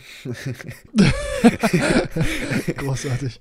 Großartig, ja. Ähm, aber ja, äh, so viel dazu. Ähm, ich würde sagen, ich rede lieber nochmal über, oder schließen wir noch mit einem weiteren Thema ab, und zwar mit ähm, Quentin Tarantino für heute, glaube ich. Und zwar habe ich mir nochmal meinen oh. Lieblingsfilm von Quentin Tarantino angeschaut und das war The Hateful Eight, ein äh, ja, Western-Kammerspiel im Schnee. Und ja, hat mich auch mal wieder überzeugen können. Wie überraschend. zum wievielten Mal hast du den jetzt gesehen? Ich schaue gerade mal, den habe ich auch erst gesehen, seitdem ich Letterbox habe, zum fünften Mal. Ah, okay. ja, aber ist auch eher ein ja, Ding, was man schon eher öfter konsumieren kann.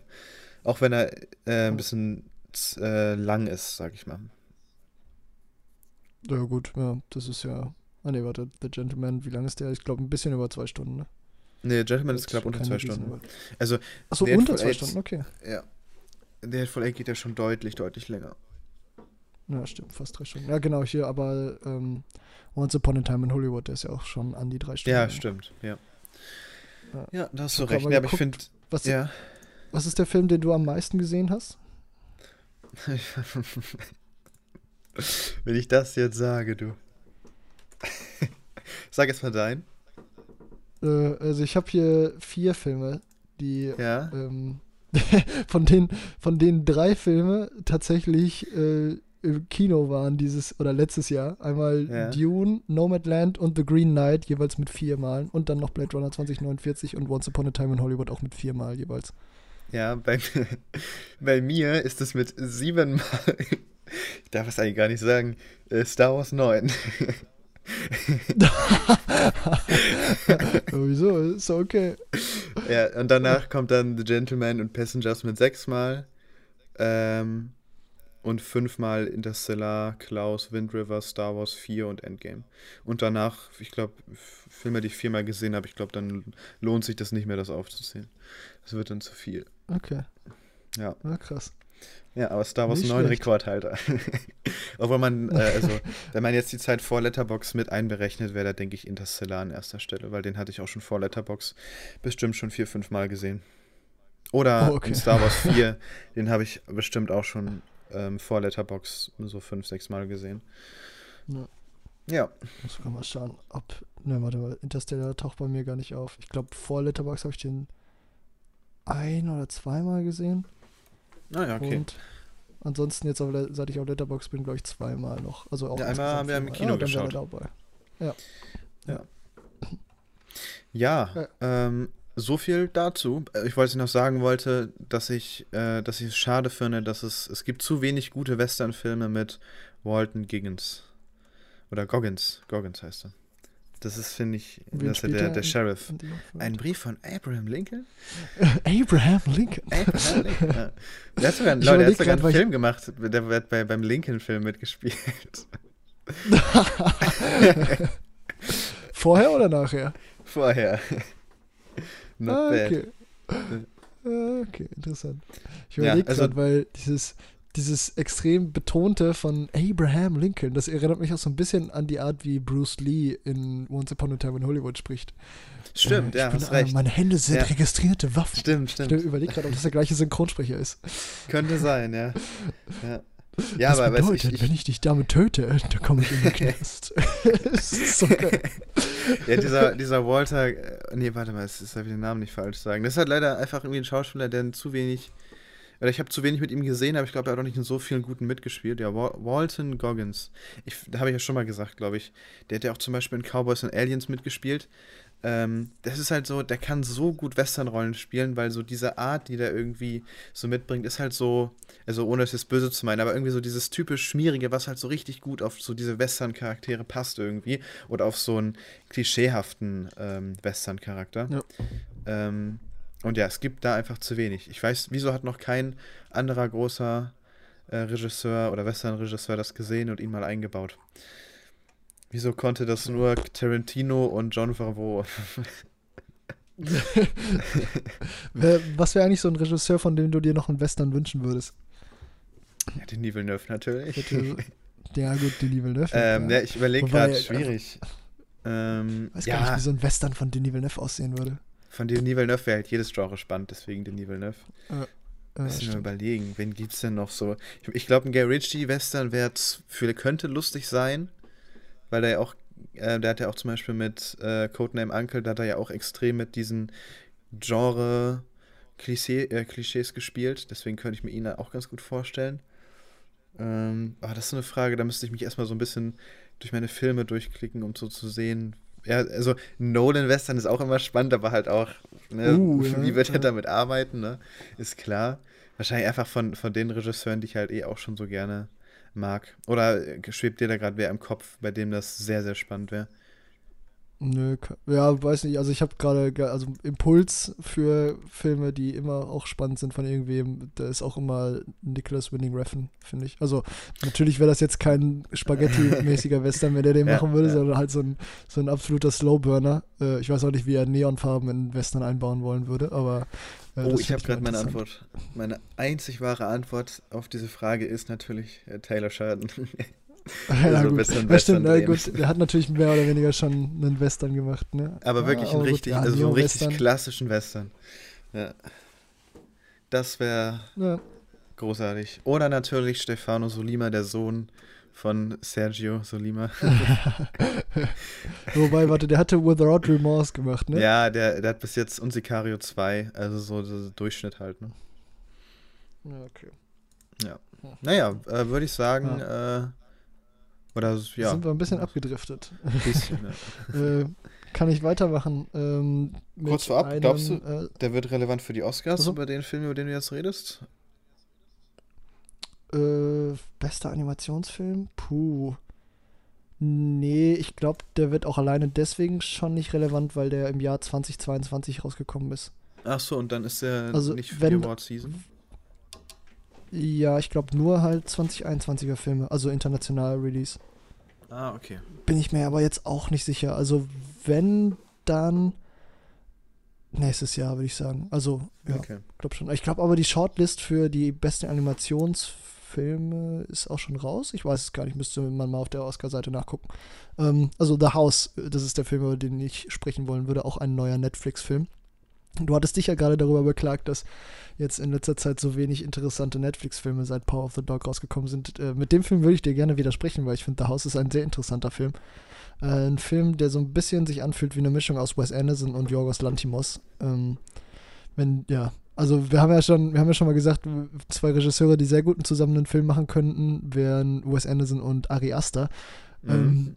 weil die einfach irgendwie ein Händchen haben für interessante Kulissen und äh, vielleicht etwas abgefucktes Zeug. Ähm, ja, zumindest äh, ein Teil der Antwort, wie das wohl aussehen könnte, finde ich, sieht man in The House, weil der ähm, ja, das Stop-Motion-Genre jetzt nicht unbedingt revolutioniert, das würde ich jetzt nicht sagen, aber schon einen sehr interessanten Ansatz hat. Also es geht, es ist ein Anthologiefilm, es gibt drei Episoden in diesem Film äh, die auch jeweils von unterschiedlichen Regisseuren und Regisseurinnen, glaube ich, vor allem äh, verwirklicht wurden.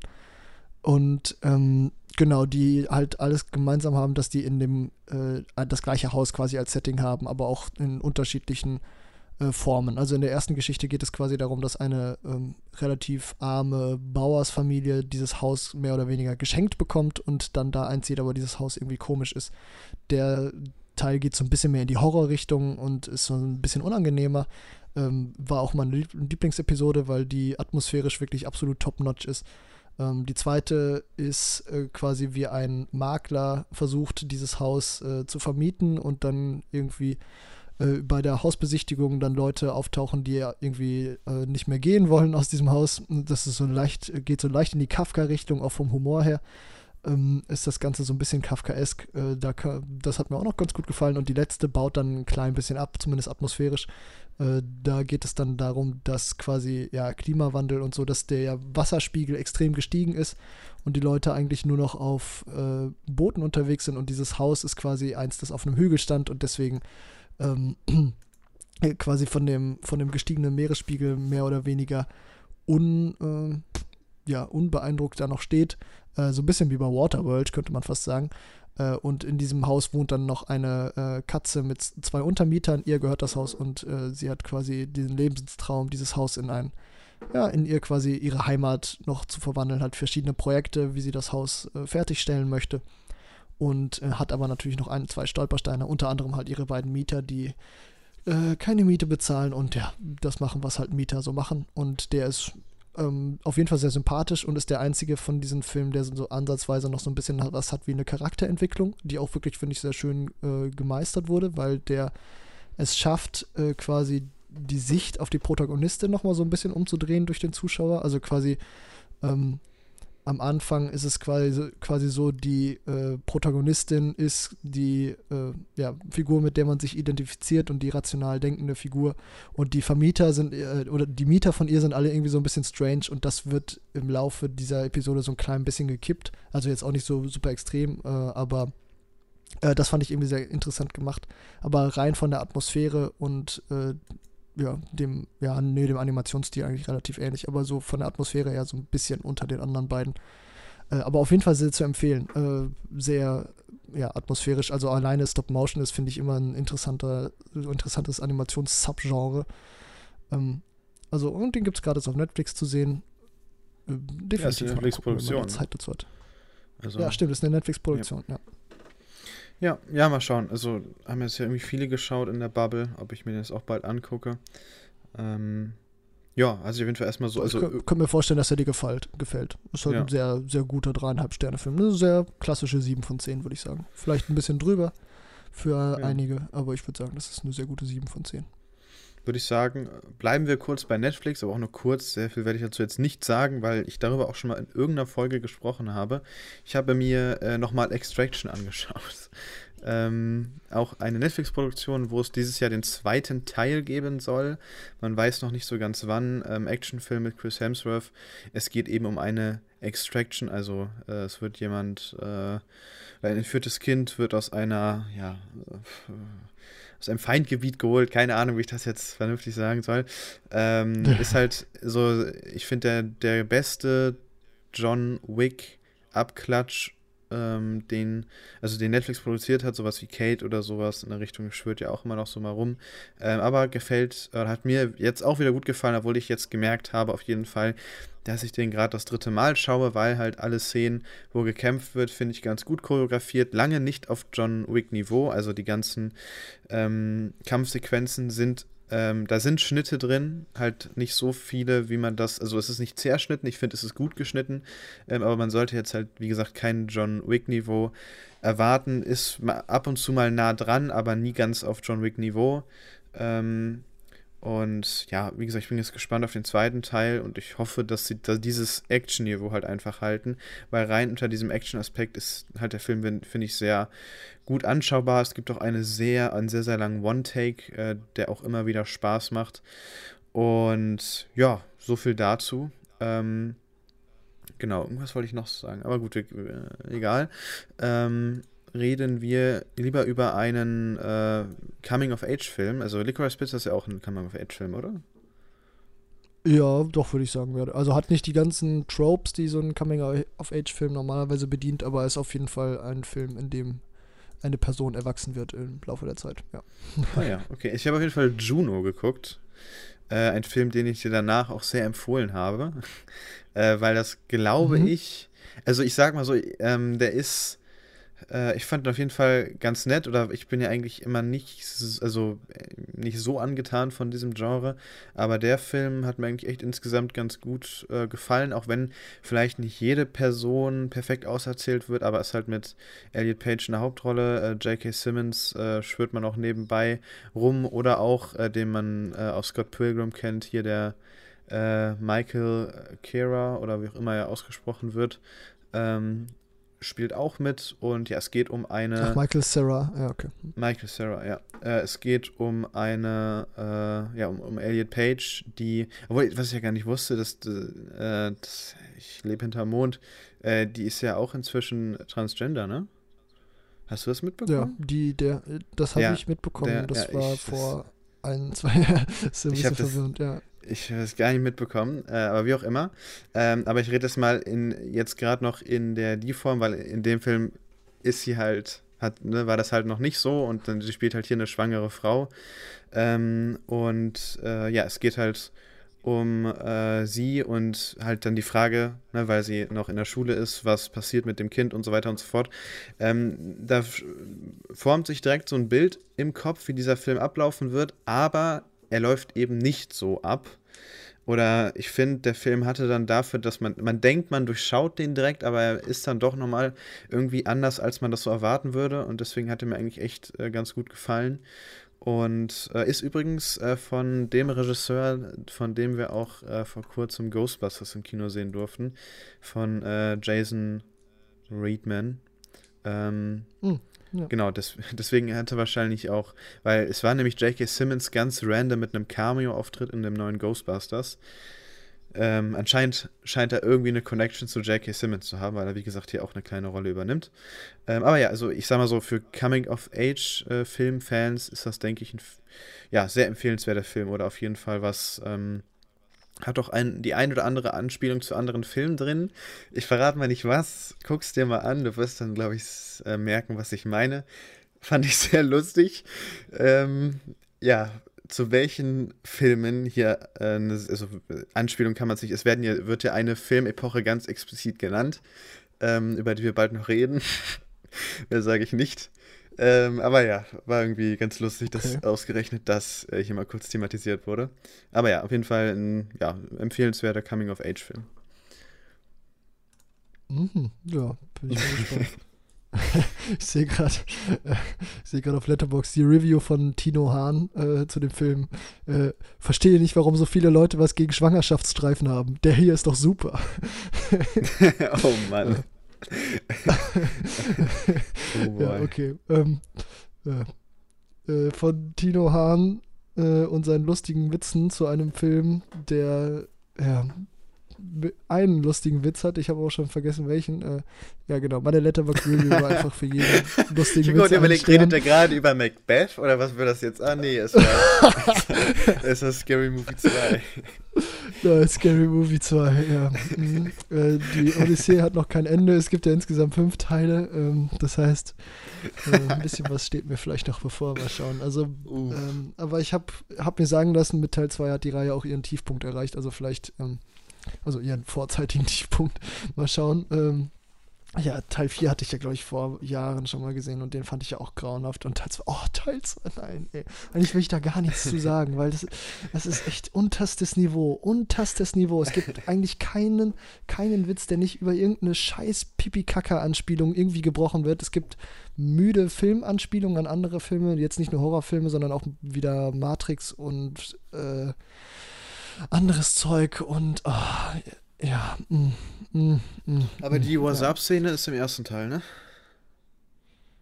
Äh, die ist im ersten Teil, ja, genau, ja. Okay. Ähm, Ja. ja, der erste Teil hat, hat auf jeden Fall auch irgendwie ein, zwei Witze, die ganz okay sind. Oder was heißt ganz okay? Es gibt auch ein paar Lacher dabei beim ersten Teil, das muss man schon sagen. Der hat, ist auf irgendeiner Ebene vielleicht auch noch sympathisch, wenn man sich in die Zeit reindenken kann und wenn das irgendwie noch ein Stück weit den Humor trifft. Aber Teil 2 ist wirklich nur noch grauenhaft. Also, äh, ich weiß Wieso gab es dann einen Stern und nicht einen halben Stern? Ja, ich habe gerade überlegt, eigentlich wäre die Review sogar lustiger gewesen, wenn ich einen halben Stern gegeben hätte. Vielleicht hole ich das noch nach. Ja, ja ich habe ich hab halt gedacht, vielleicht wird es noch schlechter und ich habe nach der Review erst gesehen, dass die Filme eigentlich anscheinend besser werden mit der Zeit. Mal schauen. Okay. Ähm, ich habe gedacht, ja, wenn Teil 3 noch schlechter wird. Nach unten äh, haben. Weil genau, ich habe gedacht, ich kopiere die Review nochmal und gebe dann einen halben Stern auf. Ja gut, jetzt habe ich es eh schon gesagt, jetzt ist der Überraschungseffekt auch weg. Egal. ist auch scheißegal, ich, ich habe überhaupt keinen Bock über diesen Film zu reden, mach weiter. Ja, äh, ich habe mir, äh, also gut, ich habe schon mal einen Agatha Christie-Film gesehen, also, aber dann auch nur das Remake vom Mord im Orient Express. Ähm, ja, ich habe mir The Mirror Cracked angeschaut, ein Film von Guy Hamilton, äh, Vorlage halt eben von Agatha Christie. Ähm, also ein ja, klassischer Whodunit-Film. Ähm, Cast-mäßig, glaube ich, für die damalige Zeit recht prominent. Mir persönlich haben da eigentlich so gut wie keine Namen irgendwas gesagt, halt außer der Regisseur, der halt eben ähm, ein paar Bond-Filme gemacht hat. Und ja, also man muss sagen, The Mirror Cracked ist ein sehr durchschnittlicher Film, aber er macht Spaß. Und ich muss sagen, ich habe jetzt auch echt Lust, also ich hatte ja diese Collection ähm, eben zu Weihnachten bekommen mit diesen vier Agatha Christie's. Das war jetzt eben der, ja, der so ein bisschen, so die anderen sind, äh, wie heißt der Detektiv nochmal? Ähm, sind alle mit dem Detektiv. Äh, Hercule Poirot. Genau. Äh, und der Film ist random auch da drin und ist aber dann nicht mit, mit ihm, sondern halt mit, ähm, mit Marple, mit Jane Marple. Ähm, mhm. Die so, also generell muss man einfach sagen, äh, ich habe noch nie was mit, mit, mit Miss Marple so geschaut, war jetzt so das erste Mal. Und irgendwie der Film war so ein bisschen merkwürdig, was das anging, weil ich hatte so das Gefühl, das, das hätte so der letzte Teil mit Miss Marple sein können, sage ich mal, in einer Filmreihe, weil Miss Marple hier immer mehr nur so als beratende Funkt oder so als Berater auftritt. Sie ist eigentlich selten, also erst bei der Auflösung dann wirklich final dabei, sonst ist sie irgendwie immer gar nicht direkt beim Geschehen und sie bekommt immer alles erzählt. Also sie wirkte irgendwie so ein bisschen sehr reingebaut. Das hätte halt für mich Sinn ergeben, wenn man sagt, okay, wir haben jetzt drei Filme mit dir gemacht, der letzte Film soll so ein Abschluss sein, vielleicht wollen wir die Rolle vom Detektiv oder was auch immer auch abgeben. Ähm, aber so, ne, das ist der einzige Film auch, wo diese Darstellerin Miss Marple spielt, soweit ich weiß. Deswegen wirkte das so ein bisschen random, wird halt die Buchvorlage sein, irgendwie, keine Ahnung. Ähm, aber ja, sonst halt einfach ein, gelungener Whodunit-Film, der jetzt nicht übermäßig gut ist. War eine zufriedenstellende äh, Auflösung. Es funktioniert halt nicht alles in diesem Film. Vor allen Dingen ähm, die Chemie zwischen, es geht, also in diesem Film wird ein Film gedreht und das ist so das Grundszenario. Ähm, und dann äh, ja, wird irgendwie vor dem Dreh gibt es eine große Party äh, und auf dieser Party stirbt halt eben jemand. Und dann ist halt die Frage, äh, ja, wer war es? War es der Produzent? War es der Regisseur? Wie auch immer. Also es werden schon ein paar interessante Figuren gezeichnet, ähm, aber es funktioniert halt nicht an jeder Stelle. Vor, vor allen Dingen die Hauptdarstellerin und, und, der Regisseur im Film sind zum Beispiel ein Paar, die beiden, finde ich, haben nur äußerst schwach miteinander harmoniert und das ist immer doof, wenn irgendwie so ein Liebespaar halt irgendwie einfach nicht so ganz funktioniert. Ähm, aber ja, wie gesagt, kann man halt mal gucken und hat mir echt Lust gemacht, dann die anderen drei Filme zu gucken, die in dieser Collection noch drin sind, die dann halt wahrscheinlich auch nochmal deutlich besser werden. Und ähm, wenn der Podcast rauskommt, ist es ja auch nur noch eine Woche, bis wir dann den neuen äh, Film im Kino sehen mm. können, oder das Remake von Tod auf dem Nil, wo ich auch vorsichtig gespannt drauf bin. Der Trailer kam jetzt schon echt oft im Kino und das, was mir wirklich Angst macht, sind so ein paar Shots da drin, weil das sieht, also dieses Schiff, was auf dem Nil fährt, ich glaube nicht, dass sie das wirklich in Ägypten gedreht haben, sondern halt dick im Studio. Kann ich mir auch nicht vorstellen. Und das sieht dick richtig, ja, ja, es sieht wirklich so aus, als ob es wirklich richtig dick im Studio gedreht wurde. Da sind so ein paar Shots drin, auch im Trailer schon, so von der Stadt, wo ich mir denke, ist es aus dem Computerspiel oder was?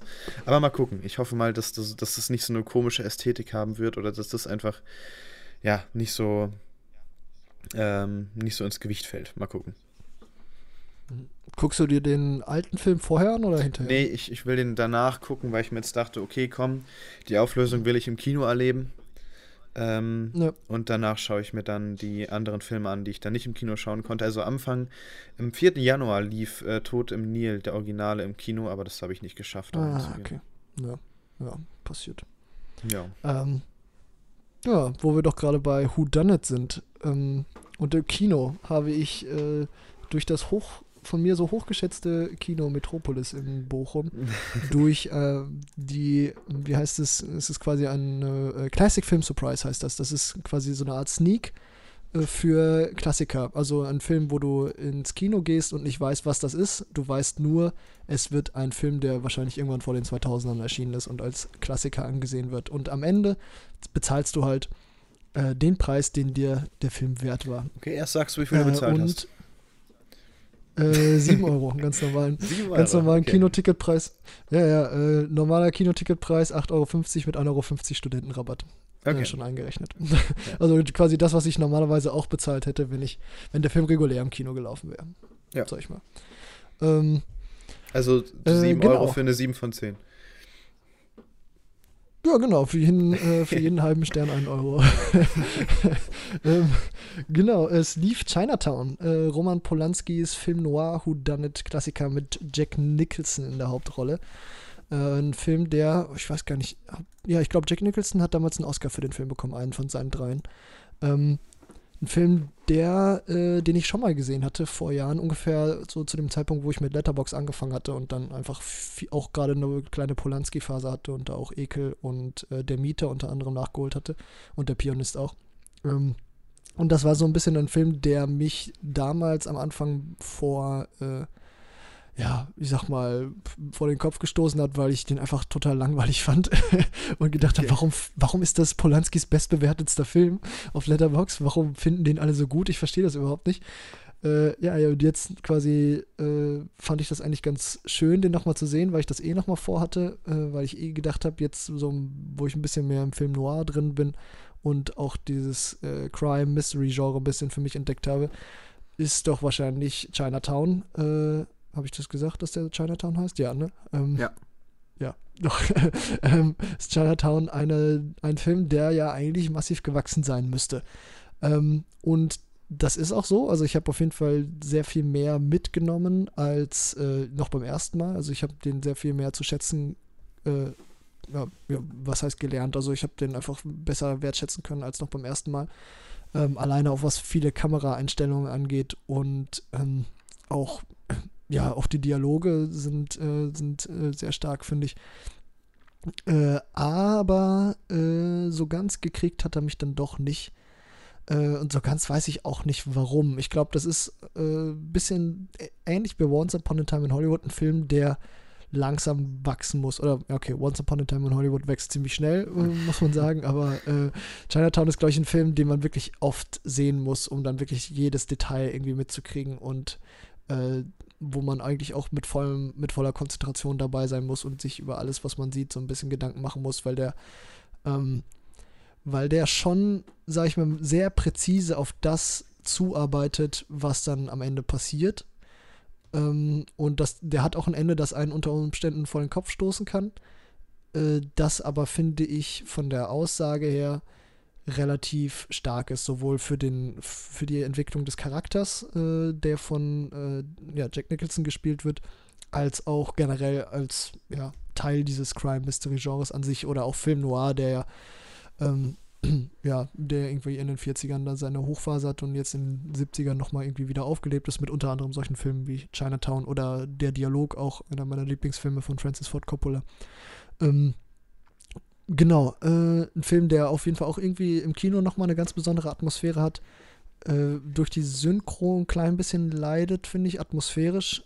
Ähm, aber auf jeden Fall eine Empfehlung für Leute, die Klassiker mögen, die Roman Polanski mögen. Also seine Filme, nicht die Person, natürlich. Ähm, und Leute, die sich irgendwie in den Film Noir irgendwie weiter vertiefen wollen. Ja, so ganz weiß ich nicht, wie ich über den Film sprechen soll weil der irgendwie so, ja, was, was ganz Eigenes hat, was man aber nicht irgendwie, also der, der Film wirft einem das nicht zu, sondern man muss so ein bisschen was investieren, um quasi den, den Film wirklich, äh, wirklich zu sehen, sag ich mal, wie, wie jetzt Wolfgang Schmidt sagen würde, und nicht nur zu schauen. Ja. Ähm, ja. Also, sag ich mal, eine Empfehlung, man darf ihn nur äh, jetzt so wie ich zum Beispiel beim ersten Mal eigentlich nicht zu früh gucken. Oder ja, man kann ihn zu früh gucken, natürlich, aber dann nimmt man nimmt man den halt, glaube ich, nicht so wahr, wie man ihn wahrnehmen könnte. Ja. Das ist so eine kleine, kleine Perle. Hm, ja. Aber auf jeden Fall eine Empfehlung. Punkt. Ja. Und äh, Classic Film Surprise ist auf jeden Fall was, was ich ab jetzt jeden Monat mache. Ah. Ja, doch, hört sich eigentlich gut an. Ja, ähm, ich, oder jetzt kommt nochmal eine ganz kleine Feelgood Armada. Zwei Filme, äh, die ich mir da angeschaut habe. Und zwar einmal, äh, ja, ich weiß gar nicht, wie heißt er auf Deutsch? The Secret Life of Walter Mitty. Äh, das, die unglaubliche Reise des Walter Mitty, kann das sein? Irgendwie sowas. Ja, Aber ich, ich denke, schon, ja. bei Walter Mitty, wenn man den Film kennt, sollten da auch schon die Glocken klingeln. Und ja, Finn, ach Gott, äh, ein Film von Ben Stiller. Ähm, einer von zwei Filmen von Ben Stiller, die ich äh, geschaut habe. Und ich glaube auch fast, dass es seine einzigen zwei wirklich guten Filme sind, so zumindest von den Kritiken, die er jetzt vorher Regie geführt hat. Ähm, aber ja, also Walter Mitty ist so ein Film, den ich auch immer wieder schauen kann. Das ist ein richtig schöner Feelgood-Film, der äh, einen so auch nochmal so richtig Laune macht, irgendwie wohin zu reisen. Während Corona natürlich suboptimal. aber mhm. ähm, ja, funktioniert für mich einfach äh, wunderbar. Auch dieses Mal wieder. Und äh, kann ich nur empfehlen an jeden, der den noch nicht gesehen hat, findet ihr auf Disney Plus, ist da im äh, Programm mit drin. Und ähm, ja, von, funktioniert bei mir irgendwie immer und immer wieder. Ich glaube, du magst ihn auch ganz gerne, hast ihn aber lange nicht gesehen, ne? Stimmt, ja. Ich habe den einmal irgendwann, habe ich den gesehen, als ich schon Letterbox hatte? Ich glaube nicht. Nee, ich habe keine Review geschrieben. Ähm, irgendwann vor, kurz vor meiner Letterbox-Zeit habe ich den mal geschaut und ich mochte den auch wirklich sehr. Ich finde, der ist halt so die ja, Definition von einem Feel-Good-Kino eigentlich. Der ja. macht eigentlich genau das, warum man Feel-Good Kino schaut und ja, wie du schon sagtest, dieses, diesen, diesen Tatendrang oder einfach dieses, ja, dieses Gefühl mal ja, raus verändern. in die Welt zu gehen und was zu erleben, ja. was, ja. ja. genau, oder einfach irgendwie, ja, ich sag Also was zu verändern an seinem plakativ, Leben. das jetzt klingt, ja. ja. genau, ja genau, sein Leben in die Hand zu nehmen und da ein bisschen, ein bisschen was zu machen oder einfach zu leben, sag ich mal, auch so plakativ das jetzt klingt. Ähm, das, das Gefühl transportiert er echt ziemlich gut. Ähm, ja, mag ich auch sehr gerne, aber ich muss den auch nochmal irgendwann sehen. Ja, der zweite Feelgood-Film, den ich gesehen habe, war Coda.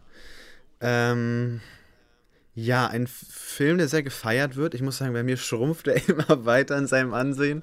Vor allen Dingen, seitdem ich weiß, dass es ein Remake ist äh, von einem französischen Film aus dem Jahr 2014. Äh, weil Coda ist jetzt nicht schlecht, aber der wird ja echt total gefeiert obwohl er halt, finde ich, echt sehr durchschnittlich ist. Und wenn es jetzt sogar noch oben drauf kommt, dass es ein Remake ist, ähm, was glaube ich auch, also ich habe äh, jetzt am Wochenende nochmal eine Szene aus dem Originalfilm gesehen, die dann auch sehr nah an der Szene war, wie es jetzt halt auch im, im Remake war. Äh, ja, da denke ich mir dann, wo kommt diese unfassbare Begeisterung für Coda her? Nur weil Sound of Metal jetzt so groß war, irgendwie letzte Award Season, ich weiß es nicht. Ähm, also ist nicht, wie gesagt, es ist jetzt, es ist, der, der Film tut nicht weh. Ähm, es ist insgesamt ganz nett. Äh, es gibt da eine, also die einzige Person, die mich im Cast wirklich gestört hat, war halt Robert Pattinson auf Wish. Ähm, ich weiß gar nicht, wie der heißt. Der, der, der, kann vielleicht ganz gut singen, aber ich fand den schauspielerisch echt ganz schön. Der hat halt diese typische Robert Pattinson-Figur. Äh, Figur sage ich schon, Frisur. Ähm, also. also, wenn du dir den Film noch anschaust, wirst du, denke ich mal, direkt sehen, wen ich meine. Den fand ich irgendwie grauenhaft, aber äh, sonst fand ich den Cast jetzt soweit ganz, äh, ganz okay. Ähm, aber ja, weiß nicht. Also, ich, da verstehe ich halt nicht so ganz, wo der Hype herkommt. Wie gesagt, vor allen Dingen, wenn es halt ein Original gibt, was irgendwie auch schlechter bewertet ist, keine Ahnung. Ähm, aber ja, vielleicht äh, habe ich auch irgendwas übersehen. Ich weiß es nicht. Ähm, kann man halt mal anschauen, wenn man sich einen Feelgood-Film angucken möchte. Hat bei mir jetzt aber auch nicht so gut funktioniert äh, wie jetzt bei anderen Feelgood-Filmen. Da ist jetzt ein Walter Mitty halt deutlich stärker. Ähm, oder sowas wie Peanut Butter Falcon. Also da gibt es, finde ich, Filme, die da für mich zumindest deutlich besser funktionieren als äh, Coda. Guckst du den noch oder machst du es davon abhängig, ob der nominiert wird oder? Äh, ja, also eigentlich wollte ich ihn tatsächlich gestern gucken, äh, ah, okay. aber dann nachdem ja deine Review so durchschnittlich ausfiel und ich auch irgendwie überhaupt keinen Bock auf einen, ja, einen durchschnittlichen Coming-of-Age-Film hatte, habe ich dann einfach zwei Horrorfilme geguckt. Oder nee, gar nicht. Ich habe keine zwei Horrorfilme geguckt. ach, ich habe Emma und äh, ja. Blue Mind geguckt, stimmt. Habe ich einen anderen Coming-of-Age-Film also geschaut. Ich finde vor ja, allen Dingen vom Coming-of-Age. vor allen Dingen vom Coming-of-Age-Aspekt ist der, das wird, solltest du gar nichts erwarten, glaube ich. Okay. Also Coming-of-Age-mäßig äh, war der minimalst, würde ich sagen. Okay. Da geht's ich glaube aber Aspekt, warum der ja. so. Achso, hm? ja, sag, ja, sag ruhig. Du erst. Nö, nö, nö, nö, du. Achso, ich hätte jetzt gesagt, äh, äh, kurze Theorie, warum der so gut bewertet ist. Der hat ja, glaube ich, was mit äh, mit taubstummen genau, Charakteren genau, oder ja, ja, gehörlosen Charakteren äh, zu tun.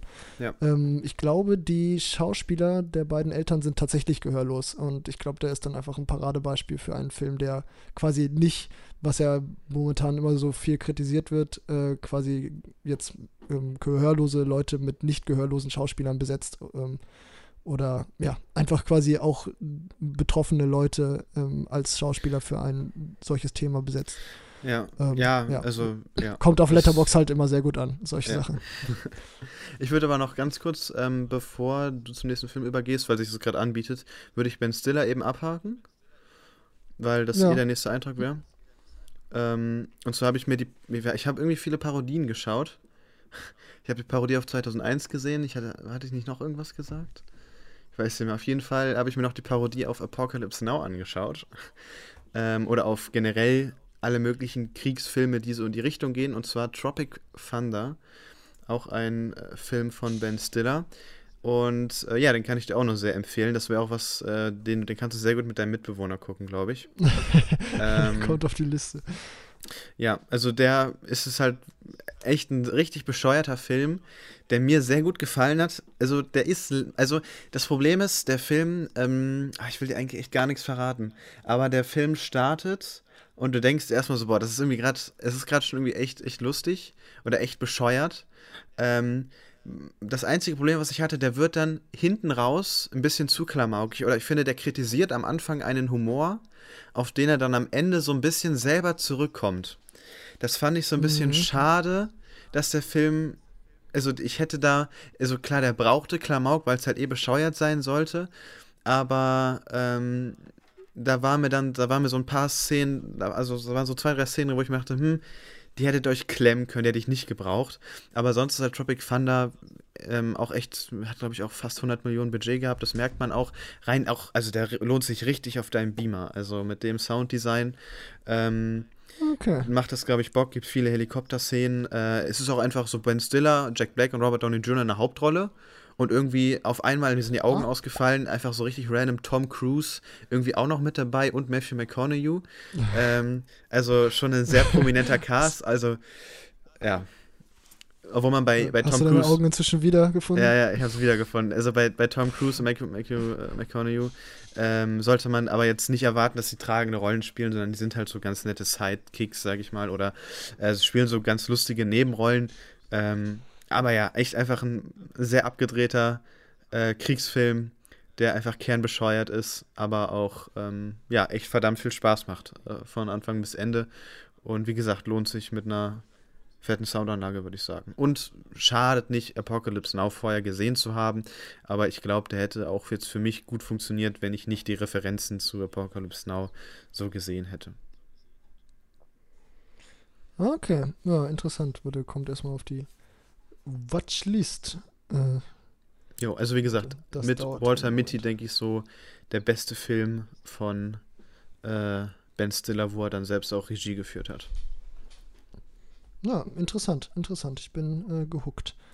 Äh, weiter geht es mit einem Film, den auch wir beide gesehen haben. Wir waren gerade schon bei Coda bei Apple TV Plus. Yes. Ähm, und wir, äh, und Filmen, die eventuell relevant sind von Apple TV Plus für irgendeine Award-Season in den, ja, die, okay, die Award-Season ist die halt gerade, aber, ähm, ähm, genau, also für die Oscars, das, das meinte ich damit. Ähm, wobei ich nicht weiß, ob The Tragedy of Macbeth wirklich eine Chance hat bei den Oscars. Echt? Ich glaube es eigentlich nicht, weil. Das war doch, ist doch übelste Oscar-Bait, oder nicht? Hätte ich jetzt gesagt. Boah, ja, aber ich glaube nicht, dass der irgend, also der kriegt vielleicht ein paar Nominierungen, aber der kriegt keinen Oscar, glaube ich. Also vielleicht okay. Szenenbild. Szenenbild vielleicht, aber boah, da ist auch Dune so stark. Ich glaube es eigentlich nicht. Ja, ähm, es ist. Ja, gut, ja. aber Ich finde, das ist eine ja, Form, ist also ich finde, das war ein, so ein, so ein, also ja, ja, ich weiß, also ich muss sagen, der ist ja bei mir noch gewachsen. Der ist ganz knapp bei mir so an den drei Sternen gescheitert. Ich muss sagen, ich hatte aber auch echt Bock auf den Film oder ich habe, glaube ich, noch nie, also ich habe den schon sehr, also so diese Art von Film, ich konnte ihn leider nicht im Kino sehen, ich habe ihn trotzdem sehr, sehr, sehr bewusst geguckt, also mit einer sehr, sehr hohen Aufmerksamkeitsspanne, würde ich behaupten, äh, direkt nach der oh. Verarbeitungsklausur. ähm, äh, ja, aber ja, oder sonst sag erstmal gern, worum es so geht oder was man bei diesem Film erwarten kann. Ja, also The Tragedy of Macbeth ist der neue Film von Joel Cohn, also einer der beiden Brüder der Coen-Brüder, äh, die unter anderem für, für The Big Lebowski und so bekannt ja. sind. Das ist ein Film, der in eine ganz andere Richtung geht als das, was man sonst von den Coen-Brüdern erwartet. Ist nämlich eine Co-Produktion auch mit A24, was dann schon eher wieder äh, passt von der Erwartungshaltung her. Denn es ja. ist ja die Verarbeitung von Shakespeares Macbeth mit Originaldialogen in Schwarz-Weiß und im 4 zu 3 Format mit minimalistischen Set-Pieces und äh, ja, einem mittelschweren Starcast, würde ich sagen. Und mit Denzel Washington und Francis McDormand in den und Hauptrollen. 4 zu 3. Als, und Schwarz-Weiß. Ja, das solltest du nicht, auch erwähnen. Hab ich, ich hab's nicht äh, gehört. Hab ich nicht gerade gesagt? Okay, ich dann, dann habe ich es hab irgendwie gerade überhört. Okay. Ja, okay. Ja, ähm, ich bin ja auch eigentlich dafür, A24 in äh, A43 äh, umzubenennen für 4 zu 3. nur, nur so am ja. Rande. Aber ähm, das ist Thema für einen anderen Podcast. The Tragedy of Macbeth ist auf jeden Fall, ja, storytechnisch halt 1 zu 1 genau das, was man von Macbeth kennt. Eigentlich eine ziemlich detailgetreue Umsetzung, die halt so ein bisschen Theater, theaterhafter ist als jetzt noch der Film von Justin Kurzel. Ein bisschen. Ähm, ja, genau. Das liegt halt unter anderem daran, dass die Set-Pieces halt so, ja, sehr minimalistisch sind oder halt sehr geometrisch angeordnet sind, sag ich mal. Ähm, und dass, ähm, ja, das Ganze halt mit relativ äh, schmaler Filmmusik untermalt ist. Also, ja, das, man fühlt sich halt so ein bisschen, als säße man gerade im Theater und wird Macbeth, äh, ja, gucken halt im Theater und nicht als Film. Aber, ja. ähm, Genau, nichtsdestotrotz hat der, finde ich, einiges an äh, Punkten, die ihn ja jetzt vom reinen Theater abheben. Einerseits natürlich schwarz-weiß, andererseits hat der einen mittelinteressanten Score, finde ich. Also der hat halt einen Score, der schön düster ist, aber jetzt auch nicht von den Socken haut. Äh, ich hab, muss gerade mal überlegen, wer den gemacht hat. Ach ja, klar, der klassische Komponist der Coen-Brüder und auch von Martin McDonough. Ähm, ja, wie heißt er? Äh, müsste ich jetzt auch nachgucken. Ja, der, der alle Scores macht für die Site. Composer ist Carter, Carter Burwell, Burwell, genau. Ja. ja. genau. Der macht alles für die Coen-Brüder und auch für Martin McDonough. Ähm, Regisseure, die sich, finde ich, relativ ähnlich sind, auch so vom prinzipiellen Stil her. Ja. Ähm, ich finde, Tragedy of Macbeth hat äh, einen großen Vorteil gegenüber den anderen Verfilmungen äh, nämlich die drei Hexen. ähm, oh ja. Wie die ja. umgesetzt sind in dem Film, fand ich äh, schon ziemlich geil, also ziemlich kreativ und auch so vom Sounddesign her fand ich das ziemlich gut umgesetzt. Auch in der Synchro wirkt das, also ähm, ich habe jetzt äh, die Macbeth-Verfilmung direkt äh, in der Synchro geguckt, weil ich gedacht habe, ja, bei dem Dialog. Also wenig, Sinn, wenig Sinn hat, das im Original zu versuchen. Also, das ja. habe ich ja bei einem Curse Macbeth noch für fünf Minuten versucht und dann äh, allerdings gleich aufgegeben. Ähm, und ich finde auch in, der, in, in, deutscher Sprache hat, äh, hat der Text von Macbeth irgendwie noch so eine, diese gewisse epische Wirkung. Ähm, ja, also ja, man muss auf jeden Fall sehr aufmerksam sein, wie du schon sagtest, äh, um diese Texte irgendwie so, sag ich mal, zu verstehen, damit das nicht irgendwie so ein Overflow wird an Informationen. Und es gibt teilweise auch Sätze, die sind echt ziemlich, ziemlich geil. Ich habe mir echt, echt, vorgenommen, ein paar Shakespeare. Du Sündensohn. Der Sündensohn, genau, zum Beispiel, äh, in meinen täglichen Sprachgebrauch aufzunehmen, aus so ein paar, äh, ja, ein paar quotable äh, Ausdrücke, aber die habe ich jetzt alles schon wieder vergessen, muss den einfach nochmal gucken. ähm, oder bei IMDb gucken, da sind die bestimmt auch gesammelt. Ähm, genau, aber an sich halt eine sehr, sehr verkopfte Umsetzung des Shakespeare-Themas. Ich finde die Kürzel-Version sehr viel besser, sehr viel stimmungsvoller. Äh, einfach weil die halt absolut episch ist durch, diesen, durch den Score, durch die Bilder, halt diese Tragik und die äh, ja, Schicksalsträchtigkeit des Macbeth-Stoffes finde ich nochmal sehr viel gewaltiger äh, ja, in Bilder transportieren kann, als jetzt diese ja, sehr ruhige und sehr verkopfte Version von äh, ja, Joel Äh, Joey Cohn, Dingens. Ja. Cohn, ja. Fängst schon an zu gehen, wenn du dann. Ja, sorry. also nein, also so, so schlimm fand ich den jetzt. Also ich muss ja sagen, wir haben ja über Macbeth auch schon mal gesprochen, ähm, weil das ja die Hausaufgabe war für den Podcast. Ähm, da wurde ich ja damals überrascht vom Originaldialog. Diesmal war ich mir dessen sehr gut bewusst. Ähm, und ja, ich, das Problem ist halt, dass es trotzdem irgendwo dann, also nicht so ganz mein, mein Filmgeschmack so trifft, weil es halt doch, doch schon also sehr anstrengend sein kann. Also ich glaube, es gibt wenig Tage, wo ich den dann wirklich auch so aufmerksam gucke, wie ich das jetzt an dem Tag gemacht habe, sonst äh, bin ich dann doch irgendwie zwischendurch, da habe ich einfach nicht das Durchhaltevermögen für sowas. Ähm, und diese Dialoge sind halt einfach anstrengend und ich, ich habe mich manchmal so ein bisschen gefragt, also wer will sowas, wer will sowas sehen, ähm, weil ja sonst der Film auch so super auf super viele filmische Mittel halt eben verzichtet, ne? wie du schon sagtest, wenig Musik, äh, die Sets sind äh, jetzt nicht gerade was fürs Auge in dem Sinne, es gibt schon ein paar coole Bilder und so, aber das sind jetzt, das ist jetzt kein Wes Anderson Set, ne, ist klar.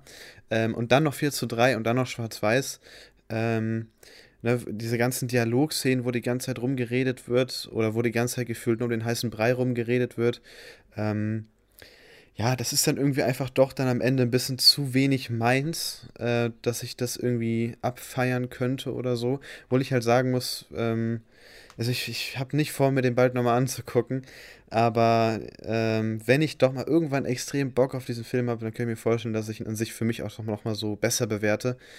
Ähm, weil er mir jetzt so im Nachhinein ist, der wächst der dann auch eher irgendwie wieder bei mir oder hat dann doch irgendwie einen ziemlich guten Eindruck soweit hinterlassen. Oh, interessant. Und ähm. genau, der Macbeth von 2015, wenn ich den jetzt nochmal schauen würde, würde ich den wahrscheinlich aber auch besser finden, weil der halt einfach nochmal so ein paar mehr Schauwerte liefert. Nur da wurde ich halt, wie gesagt, von diesen Originaldialogen überrascht und war dann dementsprechend nicht sehr amused. Deswegen, ähm, ja. ja. Ja, dann guck dir doch eher den vielleicht nochmal an, wenn du nochmal Bock auf Macbeth-Stoff haben solltest. Ja. Weil der, finde ich, hat ja die Schauwerte definitiv.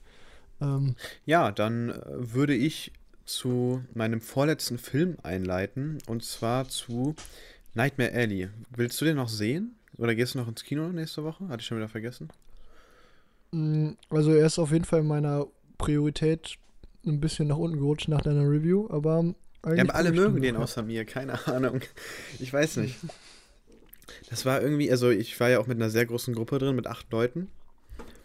Ähm, und ich würde sagen, das war sehr gesplittet. Also ähm, die zwei anderen, die auch öfters ins Kino gehen, haben den sehr gemocht. Ähm, der Rest oder eine Person mit mir fand den eher nicht, oder nee, wir waren glaube ich drei Leute, die ihn nicht so gut fanden. Und der Rest war so durchschnittlich. Ähm, ja, der neue Del Toro-Film, äh, auf den ich mich eigentlich sehr gefreut hatte, denn so Del, ich muss sagen, ich habe noch nicht so viel von Del Toro gesehen, aber das, was ich gesehen habe, ähm, hat mir bis jetzt immer eigentlich ziemlich gut gefallen. Das war einmal Shape of Water. Äh, das war so eine, 7, so eine gelungene 7 von 10 für mich. Ähm, und Pacific Rim zum Beispiel, den mag ich ja sehr gerne. Ja, und Nightmare Alley, ähm, ich habe es in meiner Review auch so geschrieben. Ich weiß nicht, ob du oder ob, ob du schon mal bei einem Kabarett warst. Aber ähm, für mich ist es halt wirklich so, in einem Kabarett bin ich am Anfang immer übel verloren, weil man nicht begrüßt wird von einem Künstler vorne, sondern, also so, zumindest war es bei mir immer so, sondern der fängt einfach an zu reden und du wartest darauf, dass er jeden Moment nochmal sagt, ja, hallo, herzlich willkommen zu meiner Blablabla heute. Ähm, und dann warte ich eine halbe Stunde lang oder bis zur Pause und dann merke ich irgendwann, ja gut, das Programm ist schon längst losgegangen, ich habe es nur irgendwie nicht richtig mitbekommen. Also ich bin nie so wirklich angekommen, sage ich mal. Und dieses Gefühl ja. hatte ich in mhm. Nightmare Alley von Anfang bis Ende. Oder das hat sich so in den ersten zehn Minuten eingestellt, dass ich irgendwann die Erwartung hatte, okay, wann kriege ich jetzt mal gesagt, was irgendwie das Ziel des Hauptcharakters ist? Oder ähm, wann kriege ich noch mal ein paar mehr Informationen zum Hauptcharakter für sein oder was ist mit ihm vorher passiert? Weil der der Anfang ist so random. Ähm, ich sage mal, die erste Szene, wenn ich die erst vorwegnehme, ist nicht so schlimm. Ähm, er verbrennt ganz am Anfang eine Leiche. Der, also Bradley Cooper spielt den Hauptcharakter. Er steigt in einen Bus fährt irgendwo hin, scheint auf der Fahrt eingeschlafen zu sein, steigt aus und ist dann bei einem Zirkus und fängt dann auf einmal an zu arbeiten. Und da, man kriegt auch nicht mehr also natürlich lernt man den Charakter kennen über das, was er tut, aber man kriegt eigentlich so nicht mehr viel Background. Und ähm, so ist es dann für mich daran geändert, dass der Film halt immer mehr und mehr vor sich hingeplätschert ist, weil es auch keine Auflösung oder so gab, sondern es ist einfach immer weiter irgendwas passiert und es hat sich alles so willkürlich angefühlt. Ähm, ich hab, konnte mit diesem, also ich meine, so rein von der Wertigkeit ähm, ist es ein Del Toro-Film durch und durch. Ist, also die Kamera ist klasse, der Look ist richtig gut, alleine die Sets, das, wenn man sich da drin verlieren kann, findet man vielleicht auch nochmal Zugang zum Film. Bei mir habe ich halt gemerkt, ja, es ist Del Toro, aber es hat mir jetzt nicht übertrieben viel gegeben oder so. Vielleicht, weil ich auch nochmal irgendwie so einen kleinen Fantasy-Einschlag erwartet habe, den es nicht gab. Ähm, es geht halt nur um diesen Hauptcharakter. Alle anderen Figuren sind, finde ich, ja, sehr spärlich charakterisiert und irgendwie sind die mir auch alle ziemlich egal. Ähm, und das Problem ist aber, dass halt eben der Hauptcharakter auch nicht so wirklich sympathisch ist, weil er dann irgendwie auch mal so ein paar Sachen macht, die man nicht nachvollziehen kann. Ich finde, so ein paar Entwicklungen im Film sind mir zu abrupt, ein paar Sachen sind mir halt einfach zu random, es kommen zu viele Sachen vor, die einen irgendwie eigentlich gar nicht zu interessieren und die halt, wie ich schon eben sagte, irgendwie zu willkürlich wirken. Also ich bin mit Nightmare Alley einfach überhaupt nicht warm geworden, scheint damit aber irgendwie der Einzige zu sein, keine Ahnung. Ich habe bis jetzt nur sehr Positives über diesen Film gehört.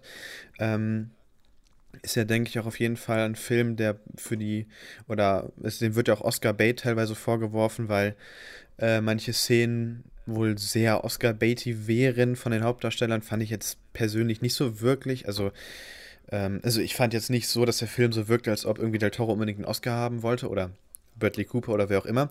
Übrigens, ne, irgendwie sollte eigentlich DiCaprio die Hauptrolle spielen, habe ich gehört. Ach, sehr interessant. Ja, interessant ja. Äh, haben sich aber irgendwie. Und in Licorice Pizza sollte die Rolle von Bradley Cooper auch DiCaprio spielen. Ähm, also, ja, irgendwie ganz interessant. Ähm, ich glaube, dann hätte ich den Film auch mehr gefeiert, weil DiCaprio hätte ich, glaube ich, eher mehr oder lieber dabei zugeguckt, als jetzt Bradley Cooper, der das auch nicht schlecht macht, der mich jetzt aber auch nicht so mega an seinen Bann ziehen konnte. Ähm, und ja, ich weiß nicht, ich bin in Nightmare Alley nie angekommen. Das, und das, deswegen hat er bei mir einfach auch nicht funktioniert. Okay, aber ja, äh, auch wenn du jetzt aber negativ berichtet hast, hörte ich, sich das schon so. Ich könnte mir gut vorstellen, dass er dir gefällt. Also so ist es nicht. Deswegen, also ich würde mhm. auf jeden Fall empfehlen, sich den anzugucken. Alleine, weil du für die Oscars ja dann vielleicht eh gucken solltest. Weil ich glaube nicht, dass ja. der ohne eine Nominierung äh, ausgeht. Also ich glaube, der kriegt mindestens eine, wenn nicht mehrere. Okay. Ja. Bradley Cooper ist ja jetzt auch durch äh, Licorice Pizza unter anderem ja heißer Favorit für den Oscar als bester Nebendarsteller. Ja. Obwohl der in Licorice Pizza echt gar nicht so viel Screentime hat, hat er schon einen der denkwürdigsten Auftritte in dem Film. Ja, da bin ich irgendwie mit am gespanntesten drauf, ich wenn ich mir den Film angucke. Ja, erwarte, erwarte, erwarte nicht zu viel, sag ich mal, geh nicht mit zu hohen Erwartungen rein, weil ich glaube, ja. wenn man da jetzt schon so viel Konkretes erwartet, dann enttäuscht das eher. Okay. Aber okay. Äh, also er, wie gesagt, er ist, er ist jetzt kein Cliff Booth in dem Sinne. Also ja. ich sag mal, ja, Brad Pitt war ja in äh, ja. Once Upon a Time in Hollywood schon irgendwie so das, das absolute Highlight, würde ich sagen.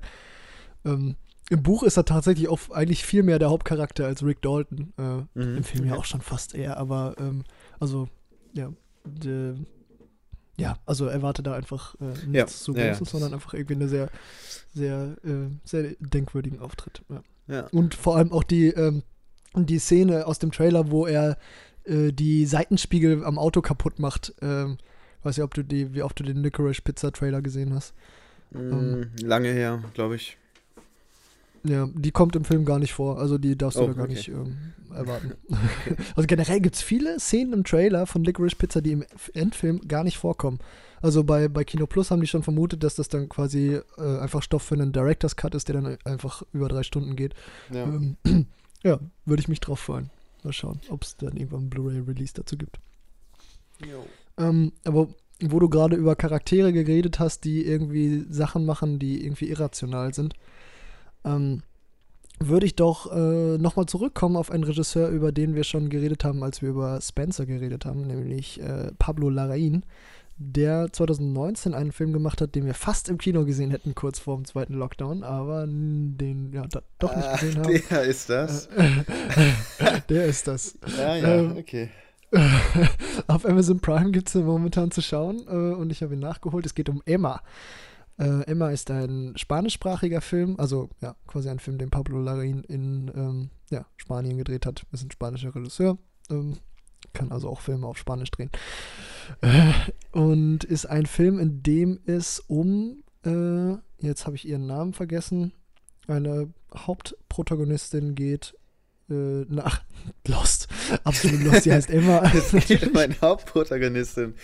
Das ist ja revolutionär.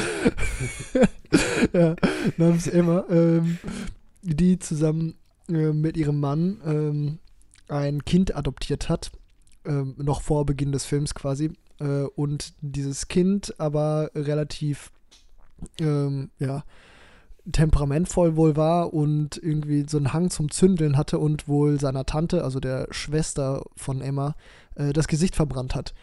Ähm, äh, und in dem Zuge haben sie das Kind dann wohl wieder zurückgegeben, also äh, entadoptiert sozusagen, wieder zurück zum Jugendamt gegeben.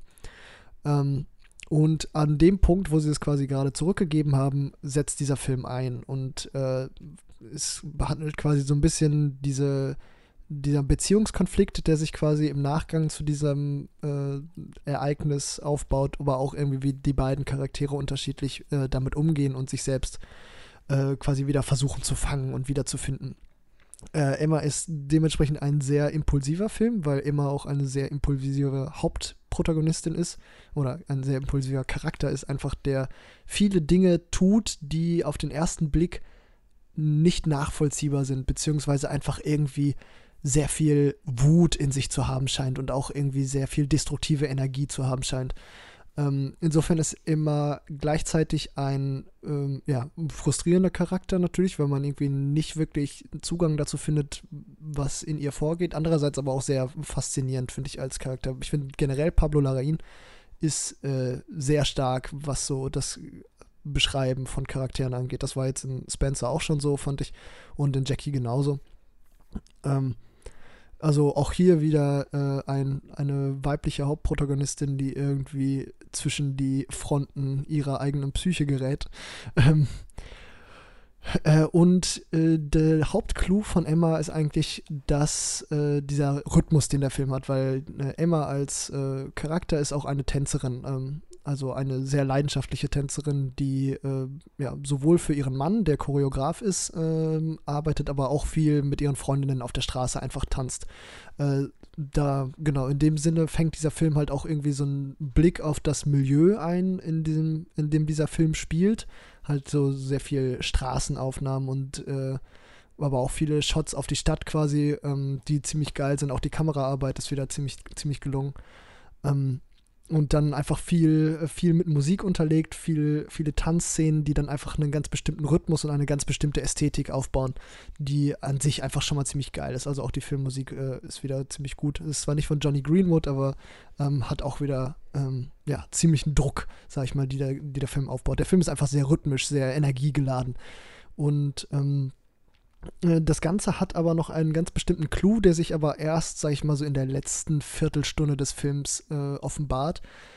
Ähm, und hat so eine ähm, ganz eigentümliche Rationalität, die dem Ganzen irgendwie zugrunde liegt. Deswegen finde ich, funktioniert dieser Tanz äh, sowohl als äh, ja, Ventil für den Charakter von Emma ziemlich gut, aber auch irgendwie als Metapher für diesen ganzen Film irgendwie, beziehungsweise als äh, ja, Gesamtoberbegriff, um diesen Film zu charakterisieren. Der fühlt sich einfach an wie so ein wie so ein Tanz.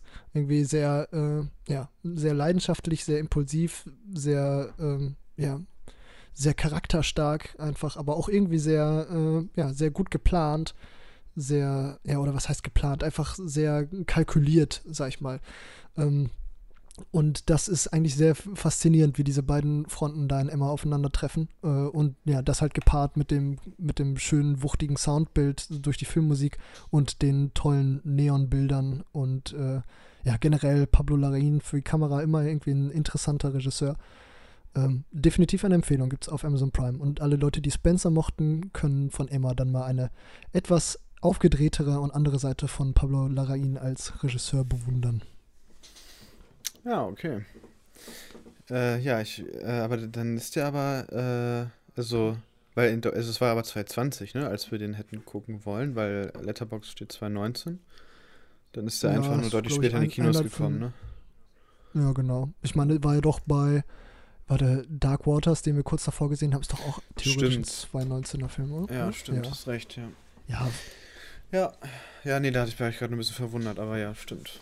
Ja, äh, dann schließe ich ab mit dem letzten Film äh, von meiner Seite aus, bevor es um die äh, Hausaufgabe geht. Und zwar habe ich mir wahrscheinlich auch noch einen relevanten Film für die Oscars angeschaut, The Lost Daughter, auch eine Netflix-Produktion, ähm, die jetzt aber, glaube ich, schon ein bisschen länger raus ist. Aber da hätte man es mir auch widersprechen können. Das ist jetzt wahrscheinlich auch eher objektiv gesehen eine Netflix-Produktion, die ähm, ja, nochmals ganz gelungen ist, jetzt auch nach The Power of the Dog rausgekommen ist. Ich glaube zumindest, dass sie danach rausgekommen ist, oder? Wann hast du den geguckt? Ja, irgendwann Ende Dezember. Ende Dezember ah, ja, okay. ist die, glaube ich, rausgekommen. Ja, Regie geführt hat Maggie Gyllenhaal, äh, ihr Regiedebüt in der Hauptrolle Olivia Coleman. Und ich finde, bei dem äh, Film war die Kamera auch immer extrem nah auf Olivia äh, Coleman geschnitten. Mhm äh, wie du das auch schon bei Spencer gesagt hattest. Ähm, ja, ich weiß nicht, irgendwie in die erste Hälfte hat mir echt eigentlich ganz gut gefallen, auch nicht überragend, aber da war ich noch dabei. In der zweiten Hälfte bin ich irgendwie so ein bisschen ausgestiegen. Ich kann gar nicht mehr so genau sagen, wieso. Ähm, vielleicht, also ja, weiß nicht, es ist, es hat für mich einfach, ich war vielleicht auch ein bisschen sehr hart zu dem Film, ich weiß nicht, aber der hat mich halt irgendwann so ein bisschen angefangen zu langweilen. Es hat mich halt irgendwann so ein bisschen losgelassen. Ähm, aber jetzt einen Grund dafür zu finden, ist irgendwie gar nicht so einfach, weil Olivia Coleman ist ähm, wie immer großartig, die hat echt richtig gut gespielt, da habe ich das voll und ganz abgekauft. Ähm, und der Cast darüber hinaus ist jetzt ist auch ganz, ganz nett besetzt, so mit so einem Ed Harris oder Dakota Johnson. Ähm, ja, aber ich weiß nicht, bei der hat er besser funktioniert. Ähm, die zweite Hälfte, da hat es mich immer mehr und mehr verloren, auch wenn ich die eine Kinoszene sehr, sehr, sehr, sehr gut fand. Endlich wird sowas mal in einem Film ja. gezeigt, ja. Genau. ähm, ja. ja, weiß ich, also, der, also ich sag mal so, es gibt, also ich gucke gern auch mal Filme, die eine gewisse Schwere mitbringen, aber irgendwie der Film hatte so eine Atmosphäre, Schwere, die mir jetzt nur rein subjektiv irgendwie nicht so zugesagt hat. So, und das hat sich vor das allen Dingen. Das kann ich sehr gut verstehen, ja. Das hat sich irgendwie so also, immer mehr und mehr breit gemacht, umso länger der Film halt ging. Mm, ja, also es, ja, also es ist halt auch wieder so ein, ja, sehr charaktergetriebenes Drama, würde ich schon sagen. Also es zirkuliert halt alles so um Olivia Colman bzw. Jesse Buckley dann. Ähm, und ja, äh, ich glaube, ich habe es in der letzten Podcast-Folge, wo wir über den Film gesprochen haben, als ich den gesehen hatte, äh, auch schon gesagt, diese eine Letterbox-Review, die sagte irgendwie, dieser Film macht das für Kinder kriegen, was äh, der weiße Hai für Haie gemacht hat. Ja. quasi, quasi, der macht halt alles andere als Werbung dafür, Kinder großzuziehen. Ja, das stimmt. Ähm, ja, an sich ein Thema, mit dem ja, wir beide logischerweise noch nicht so viel Berührung gehabt haben. Insofern sind wir da vielleicht auch noch nicht die richtige Zielgruppe, sage ich mal, für den Film. Ähm, und ich würde dir auf jeden Fall auch zustimmen, wenn, ich, wenn du sagst, dass der in der ersten Hälfte deutlich äh, fesselnder ist als in der zweiten. Ich finde auch in der zweiten verliert er sich so ein klein bisschen in seinem Mafia-Subplot. Ja, der war ähm, merkwürdig irgendwie. Also so random auch. Also ja, ja, ja Frau genau, der im Dunkeln heißt so übrigens in Deutsch, weil der irgendwie, also ne, ich weiß nicht, ob man den auf Netflix mhm. findet, wenn man The Lost Daughter eingibt. Bestimmt, aber ja. ja. Also, ja, vielleicht, ja, ich glaube nicht, dass Olivia Colman nochmal eine Oscar-Nominierung bekommt, nachdem sie jetzt mit The Favorite und äh, The, Father The, Father schon so abgeräumt hat. Ja. Ähm, ja, aber auch das wieder. Hast du den im Originalton geguckt eigentlich? Oder nee, den habe ich jetzt nicht so geschaut. War der so ah, okay. gut in, der, äh, in einem O-Ton oder was? Oder? Ja, keine Ahnung. Ich finde, Olivia Colman hat halt eine, ja, eine gute Stimme, die das Ganze nochmal transportiert.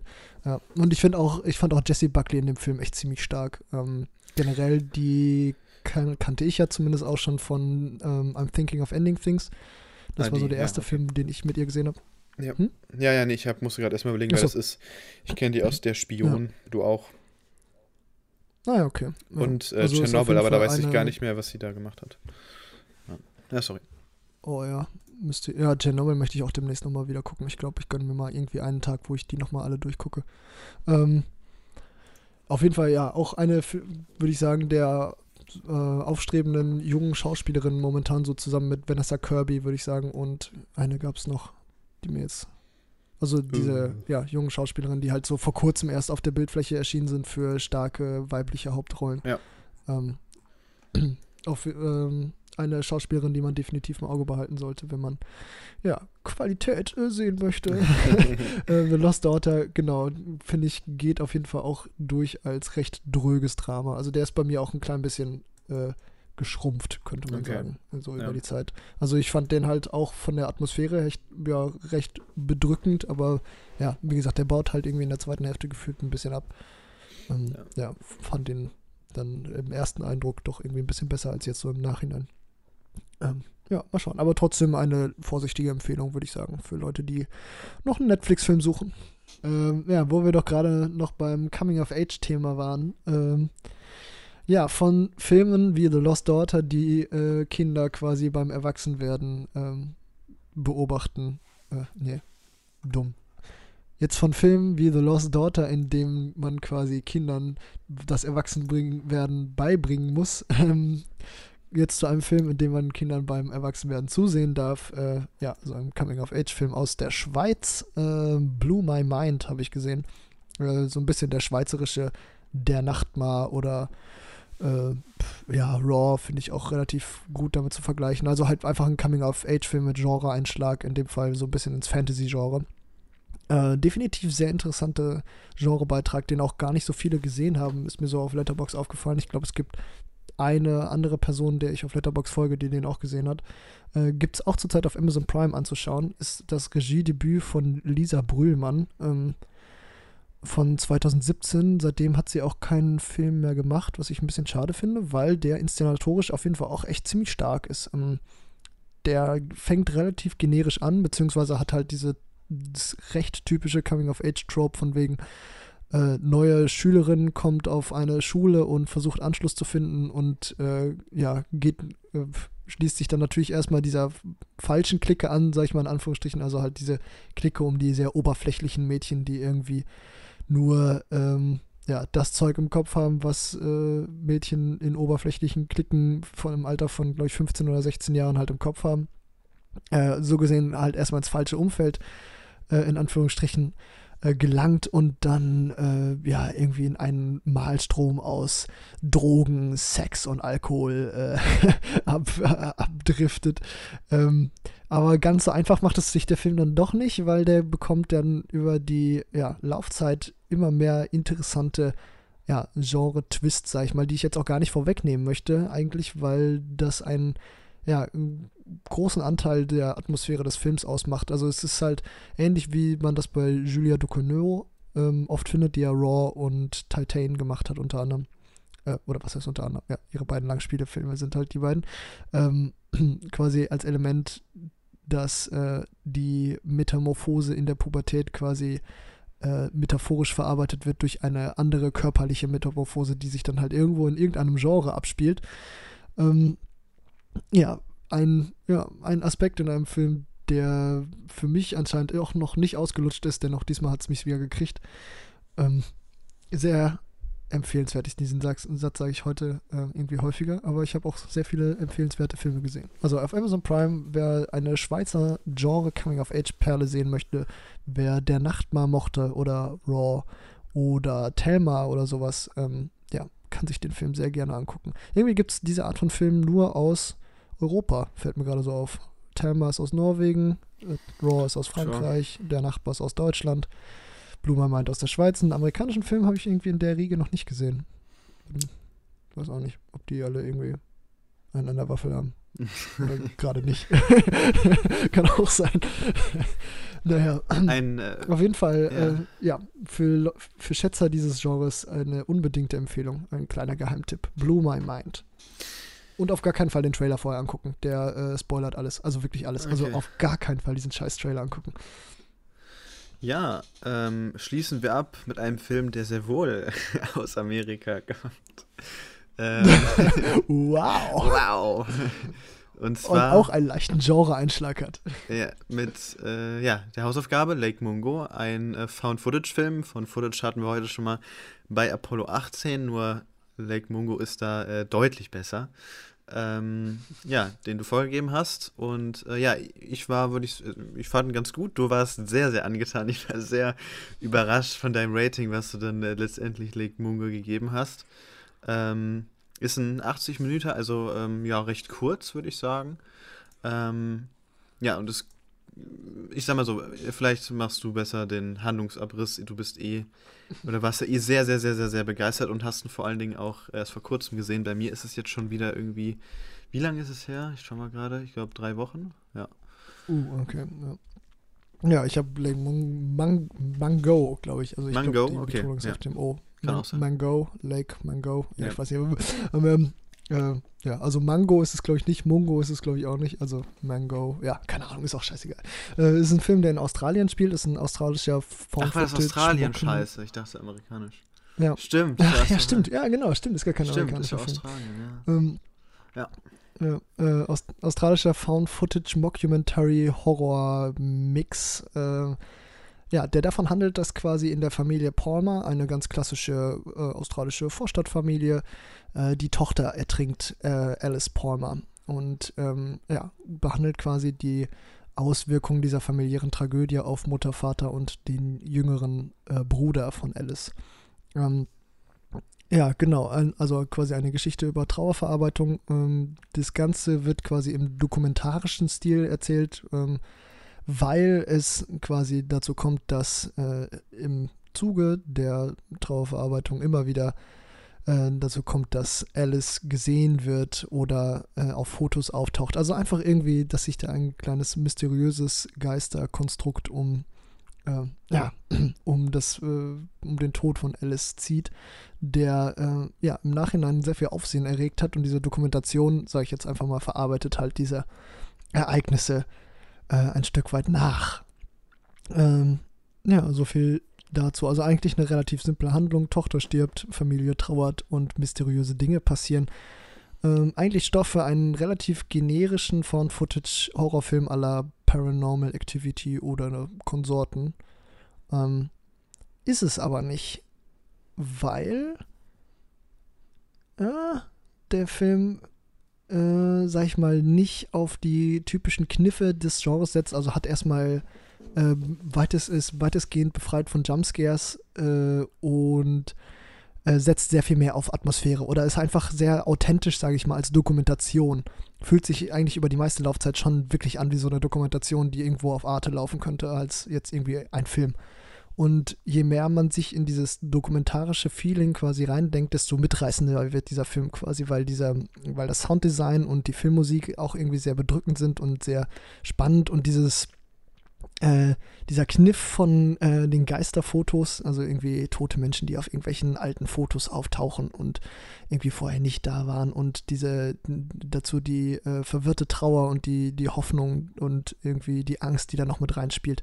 Also dieses, äh, diese, dieser Wust aus Gefühlen wird irgendwie durch diese Dokumentation sehr ähm, ja, eindringlich irgendwie rübergebracht. Ich habe, glaube ich, keinen Film gesehen, der auf dieser Lauflänge von 84 Minuten irgendwie so schnell eine sehr derart dichte Atmosphäre aufbauen konnte und ja, mich halt auf diese Art so gefangen nehmen konnte von seinem Mysterium und von seinem ähm, ja, von seinem Geheimnis einfach, dieses Geheimnis, das äh, den Tod von Alice Palmer äh, umwebt. So ein bisschen Twin Peaks mäßig fast. Äh, da heißt die Familie äh, wo die Tochter verstirbt, witzigerweise auch Palmer. Okay. Äh, nur da ist es eine, eine Laura Palmer, die verstirbt. Ich weiß nicht, ob das vielleicht auch sogar als Twin Peaks Anspielung gedacht ist. Naja, auf jeden Fall äh, ist Like Mango halt auch unter anderem deswegen so authentisch, weil er halt mit einem Cast aus Laiendarstellern halt irgendwie besetzt ist das habe ich auf Amazon Prime gesehen, wird dem auch vielfach angekreidet, dass die schauspielerische Leistung sehr durchwachsen sein soll. Das ist mir jetzt gar nicht so aufgefallen, aber vielleicht liegt das auch an der Synchro. Du hast ihn in der Synchro gesehen, oder? Ja, die war furchtbar. Aber ja, vielleicht okay, auch Ja, vielleicht liegt es daran. Ja, also hast du, äh, dann hast du dir nicht die Synchro geguckt? Nee, ich habe auf YouTube des, äh, das Orgi äh, englische Original ah, mit spanischen Untertiteln gesehen. Ah, okay. ja, weil dieses deutsche Synchro ist grauenhaft. Also sie ist richtig schlecht. Also klar, die darf bei einer Doku auch schlechter sein, ähm, weil ist halt eine Doku. Aber die war echt leider nicht gut. Also ich konnte, also ich habe mir sogar ausgeliehen. Ich habe nicht mal auf YouTube geschaut, auf Prime, aber Prime hatte natürlich dann nur die deutsche Audio. Super. Ja, okay. Hm. Obwohl ich das im Film jetzt nicht ankreide, ne? aber euch sei nur gewarnt, ja, oder seid gewarnt, wenn ihr den guckt und ihr ihn in Englisch gucken könnt, tut es. Ich, dann ist er nochmal noch atmosphärischer, als er eh schon ist. Ja, genau. Wahrscheinlich liegt es auch daran, dass der dann teilweise ein bisschen. Also, einerseits liegt es wahrscheinlich daran, dass der auf Amazon Prime, glaube ich, mit knapp drei Sternen im Durchschnitt bewertet wurde, weil der halt ja, sehr ruhig ist und sehr viel mehr auf Atmosphäre ja, baut, ist, als auf die typischen ja, genau, Schockeffekte. Es ist kein Schocker, genau. Das, ja. Und das, das ja. stößt dann wahrscheinlich vielen Leuten dann eher sauer auf, weil sie eher was Klassisches sehen wollten, aber so äh, war es eigentlich eher eine, ja, willkommene Abwechslung, würde ich sagen. Ja, definitiv. Ähm, wollen wir ein bisschen ins Spoiler-Territorium reingehen? Ich meine, das ist jetzt eh der letzte Film, über den wir ja, reden. Ja, wir haben ja eh gesagt, bei dem spoilern wir eigentlich, also bei der Hausaufgabe spoilern wir eigentlich eh. Oder? Oh ja, also, okay. Ja. Ja. Ja. gut. Dann, also quasi alle, die den Film noch nicht gesehen haben, guckt euch den gratis auf YouTube an. Jetzt gibt es zwar spanische Untertitel, aber die kann man ja. Und sonst gibt es den auch auf Deutsch. So ist es nicht. Genau, aber gönnt euch die Synchro dann besser nicht. Also alleine, um diese volle Atmosphäre mitzunehmen. Und der ist atmosphärisch und der, ja, ich weiß nicht, also ist wahrscheinlich auch ein sehr persönliches Ding, dass ich den jetzt so äh, überragend fand. Warum, äh, warum jetzt im Detail, habe ich auf Letterbox glaube ich, ziemlich ausführlich erläutert. Ähm, möchte ich jetzt hier an der Stelle nicht wiederholen, weil ich da, glaube ich, auch einfach besser drüber schreiben kann, als drüber sprechen. Äh, also ansonsten jetzt Spoiler-Territorium. Äh, alle, die den Film noch gucken wollen, guckt den jetzt und kommt in 84 Minuten nochmal zurück. Ist äh, schneller geguckt, als okay. der Podcast gehört. in der Tat. Hätte man also quasi jetzt auch nebenbei schon erledigen können, äh, genau. was man nicht tun sollte, aber äh, ja. ja. So. Äh, wo hast du den geguckt? Also auf, auf, äh, hast du den auf dem Fernseher oder auf dem Tablet oder wo hast du den geguckt? Ähm, ich habe ihn tatsächlich im Bett auf dem Tablet geguckt. okay. Mit Kopfhörern wenigstens? Äh, ja. Okay, wenigstens das. Äh, der Jumpscare? Äh, boah, das ist zu lange her. Also ich weiß, kann mich dunkel erinnern, war das bei der Kamera äh, auf, dem, auf dem Feld, wo am Ende die. Ja, äh, oder ja wo quasi, weil bei dem, dem Moment des Twists quasi. Ähm, wo sie wo, sich, wo sie sich selbst begegnet. Ja, ja. ja, genau. Ja. Oh, dieser Jumpscare hat mich umgebracht. Echt? Also, okay. Wirklich, literally. Also, das war wie so eine Nahtoderfahrung, weil ich halt diese, den ganzen Film über war es halt so unheimlich und man ist ja auch irgendwie mit der Kamera durch so verschiedene Räume gefahren und hat dann irgendwie, mhm. ja, gesehen, was in den Räumen abgeht und man hat ja immer irgendwie damit gerechnet, ach, gleich sitzt sie da irgendwo auf dem Sessel und guckt einen an. Aber da, das ist ja nie eingetreten. Ja, ja. Äh, und der, ich habe irgendwie gedacht, habe mich da so ein bisschen ausgeruht, habe gedacht, ja, okay, rein atmosphärisches Ding, super Dokumentation. Ich war eigentlich schon die ganze Zeit bei viereinhalb Sternen Sternen, weil ja halt dieses Geisterfoto-Ding, wie ich ja schon erläutert habe, und einfach dieses ganze unheimliche Gefühl mich halt voll gepackt hat. Und dann gab es halt diese Szene am Lake Mango und dieser fucking Jumpscare. Alter. das, ist, also das war wirklich, ich bin wirklich gestorben in dem Moment. Aber das war halt der Moment, wo er dann auf die fünf Sterne gesprungen ist. Ja, ähm, okay, krass. Ja. ja Ein Jumpscare weil, verhilft ja. dem Film zu fünf Sternen.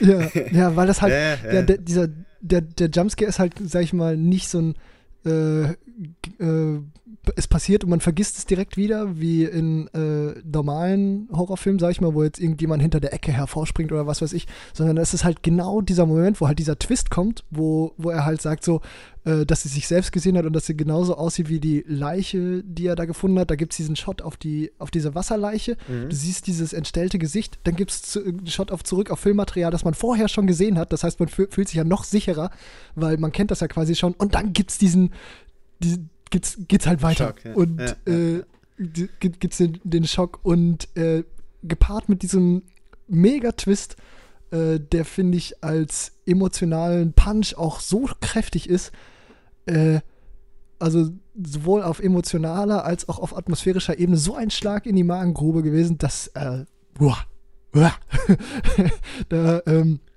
ja, muss ich schon ein bisschen äh, schlucken. in äh, euphemistisch ausgedrückt. Ja. Ja. Also äh, kommt auf jeden Fall in äh, die Liste meiner absoluten Lieblingsfilmmomente, weil ich da echt absolut nicht mit gerechnet habe. Und äh, ja, mir fiel jetzt, glaube ich, spontan kein Moment ein, wo ich mich mehr und effektiver erschreckt habe jemals in einem Film. Außer vielleicht äh, die Szene bei Hereditary. Okay, jetzt kommen wir in ein anderes Spoiler-Territorium. Äh, die, äh, ja, das, das Schnalzen im Auto, mhm, sag ich jetzt einfach okay. mal so. Ja, ja, ja, da, da, äh, das war so ein ähnlich gelagerter, aber lange nicht mit dem gleichen emotionalen Punch wie in Lake Mango. Ähm, genau, und alles andere dann später. Der Film hat ja so ein paar Wendungen. Ich, ich finde, äh, ah, kurzzeitig hat er mich ein klein bisschen verloren, nämlich als rauskommt, dass die Fotos gefälscht sind mhm, von dem mhm, Sohn. Mhm, ja. Da, ähm, da hatte der so ein klein bisschen, da habe ich gedacht, ja, okay, äh, auch nett gemacht, weil der quasi ja dann quasi darauf ausgeht, so von wegen, ja, okay, die meisten Geisterfotos sind, was heißt die meisten, alle Geisterfotos sind gefälscht. Ähm, und in dem Fall ist es auch nichts anderes und der nimmt dann quasi dieses Mysterium da raus. Das fand ich ein bisschen schade, aber konnte ich auch verstehen, warum man das gemacht hat. Und dann wird es ja so ein bisschen mehr so ein Krimi. Äh, geht es ein bisschen mehr in die Krimi-Richtung. Und ähm, geht dann ein bisschen mehr so von wegen, ja, okay, warum war Alice Palmer denn so, wie sie ist? Und äh, dann gibt es ja noch diesen Subplot mit dem, mit dem Nachbarn quasi, der ja auf dem einen Foto auch auftaucht. Ähm, und äh, Stimmt, der war ein bisschen der, random, ja. Äh, fand ich. Der Subplot. Ja, der, ja, der Subplot war ein bisschen random, passt aber, finde ich, äh, auch ganz gut zu dem äh, Charakter von ihr, beziehungsweise ist halt äh, dieses, äh, ja, ich sag mal, der äh, erhält rückwirkend, wenn man diesen, diese eine Szene gesehen hat, nochmal mehr an Bedeutung, weil sie ja quasi ja. eh mit ihrem Leben abgeschlossen hat, äh, seit dem Moment, wo sie an Lake Mango ist und dann quasi, ja, sag ich mal, äh, diese, diese Attitüde von, ah, ist doch eh scheißegal jetzt, äh, ich sterbe eh in den nächsten Monaten, sag ich mal, mehr oder weniger halt auf eine sehr viel deprimiertere Art und mhm. Weise, ist halt dieser Subplot nochmal ein bisschen äh, oder was halt, bekommt halt eine sehr viel schwerere, ähm, ja, sehr viel schwerere Gewichtung einfach für die Charakterentwicklung von ihr.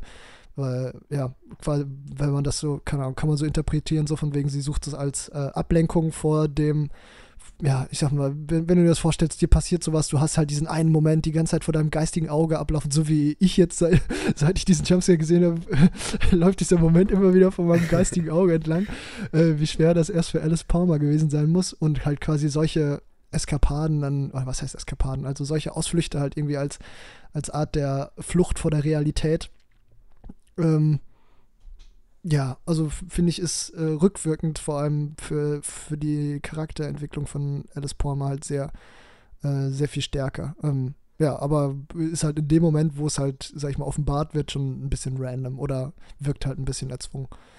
Ähm, und was, äh, was hatte ich noch? Ähm, die, ja, irgendwas hatte Vielleicht die, die Auflösung äh, am Ende, genau, dass nochmal noch mal ein Geist im Foto drin ist. Also nochmal eine andere Person auf dem gefälschten Foto. Also wie fandest du ah, das? Ah ja, genau. Äh, das, äh, du meinst jetzt so äh, am Abspann, wo ja, die genau, ganzen ja. anderen Fotos nochmal gezeigt wurden. Ja, äh, das fand ich eigentlich ziemlich cool. Also ich meine, das war ja, äh, war ja klar, äh, also er, er, nihiliert ja damit quasi schon so ein bisschen die Aussage von wegen, alle Geisterfotos sind fake, aber es passt halt super in diese Atmosphäre ja, seit, stimmt, seit ja. diesem Jumpscare, wo weil ja da eigentlich klar ist, ja okay, irgendwas stimmt hier trotzdem nicht, obwohl ja. es, obwohl die reine Geschichte, sag ich mal, seit den Vorfällen von Lake Mango eher auf ähm, rational erklärbaren Begebenheiten beruht. Aber irgendwie, ja, oh, fand ich einfach irgendwie schön. Ähm, keine Ahnung, irgendwie und zu Geisterfotos habe ich ja eh diesen diesen, äh, diesen Hang oder einfach zu diesem, ja, ja, diesem Mysterium, das mit denen verbunden ist. Ja, Deswegen habe ich das schon, schon gefeiert.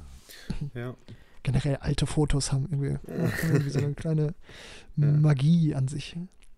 also voll, die volle Nostalgiepackung, die volle Schockpackung, die einfach eine Tour de Force und dann natürlich noch die vielen äh, charakterlichen Aspekte, die der dann halt, ähm, ja, sag ich mal, ganz nebenbei noch abhakt. Äh, jetzt vor allem im, im Sinne der Trauerbewältigung auch. Genau, das, das wollte ich noch sagen. Das fand ich äh, irgendwie sehr schön, dass quasi mit dem Moment, wo sie das Videomaterial am Lake Mango finden, dass dann ihr das, ähm, dass dann das Haus quasi wieder friedlich ist. Ähm, so quasi nicht nur äh, nicht nur die Trauerbewältigung der Familie quasi zu einem Ende kommen kann, sondern auch der, die Ruhelosigkeit von Alice Palmers Geist.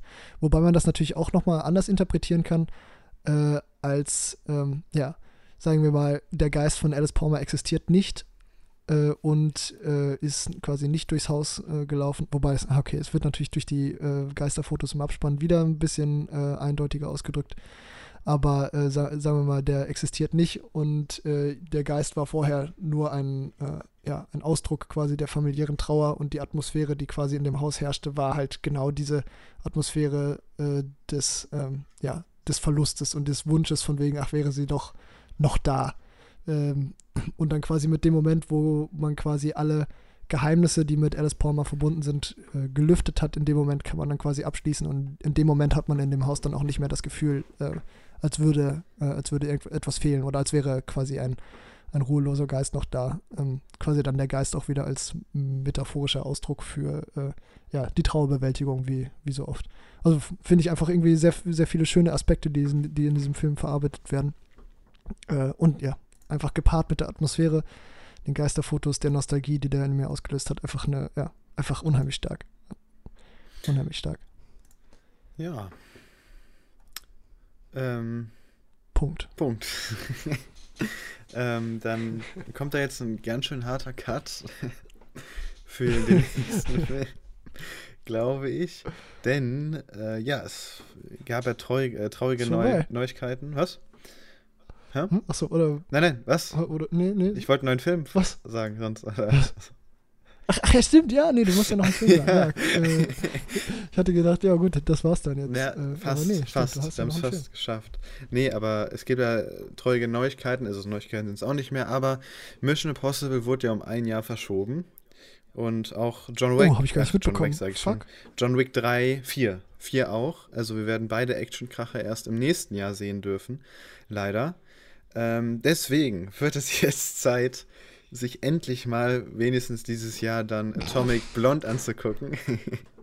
uh, ah, auf den habe ich aber Bock. Ja, und deswegen ist das dann die neue Hausaufgabe. Ist, äh, ja, glaube ich, einfach auf Amazon zum Leihen, glaube ich.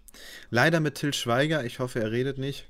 Aber die Kampfchoreos sollen halt, ähm, ja, ähm, sehr gelungen sein. Ähm, ich erwarte da jetzt vielleicht nicht John Wick-Niveau, aber schon was, was nah rankommt irgendwie. Äh, ist ja auch vom Produzenten oder der Produzent von John Wick hat Regie geführt. Ähm, ja, David Leach ist ja der Regisseur, der auch die Deadpool-Filme gemacht hat. Also ja, ein bisschen was erwarten äh, wird man da, denke ich, schon.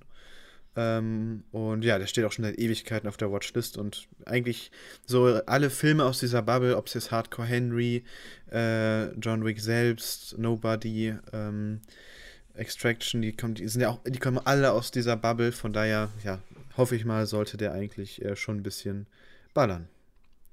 Ja. Nice. Ja, habe ich Bock drauf. Jo.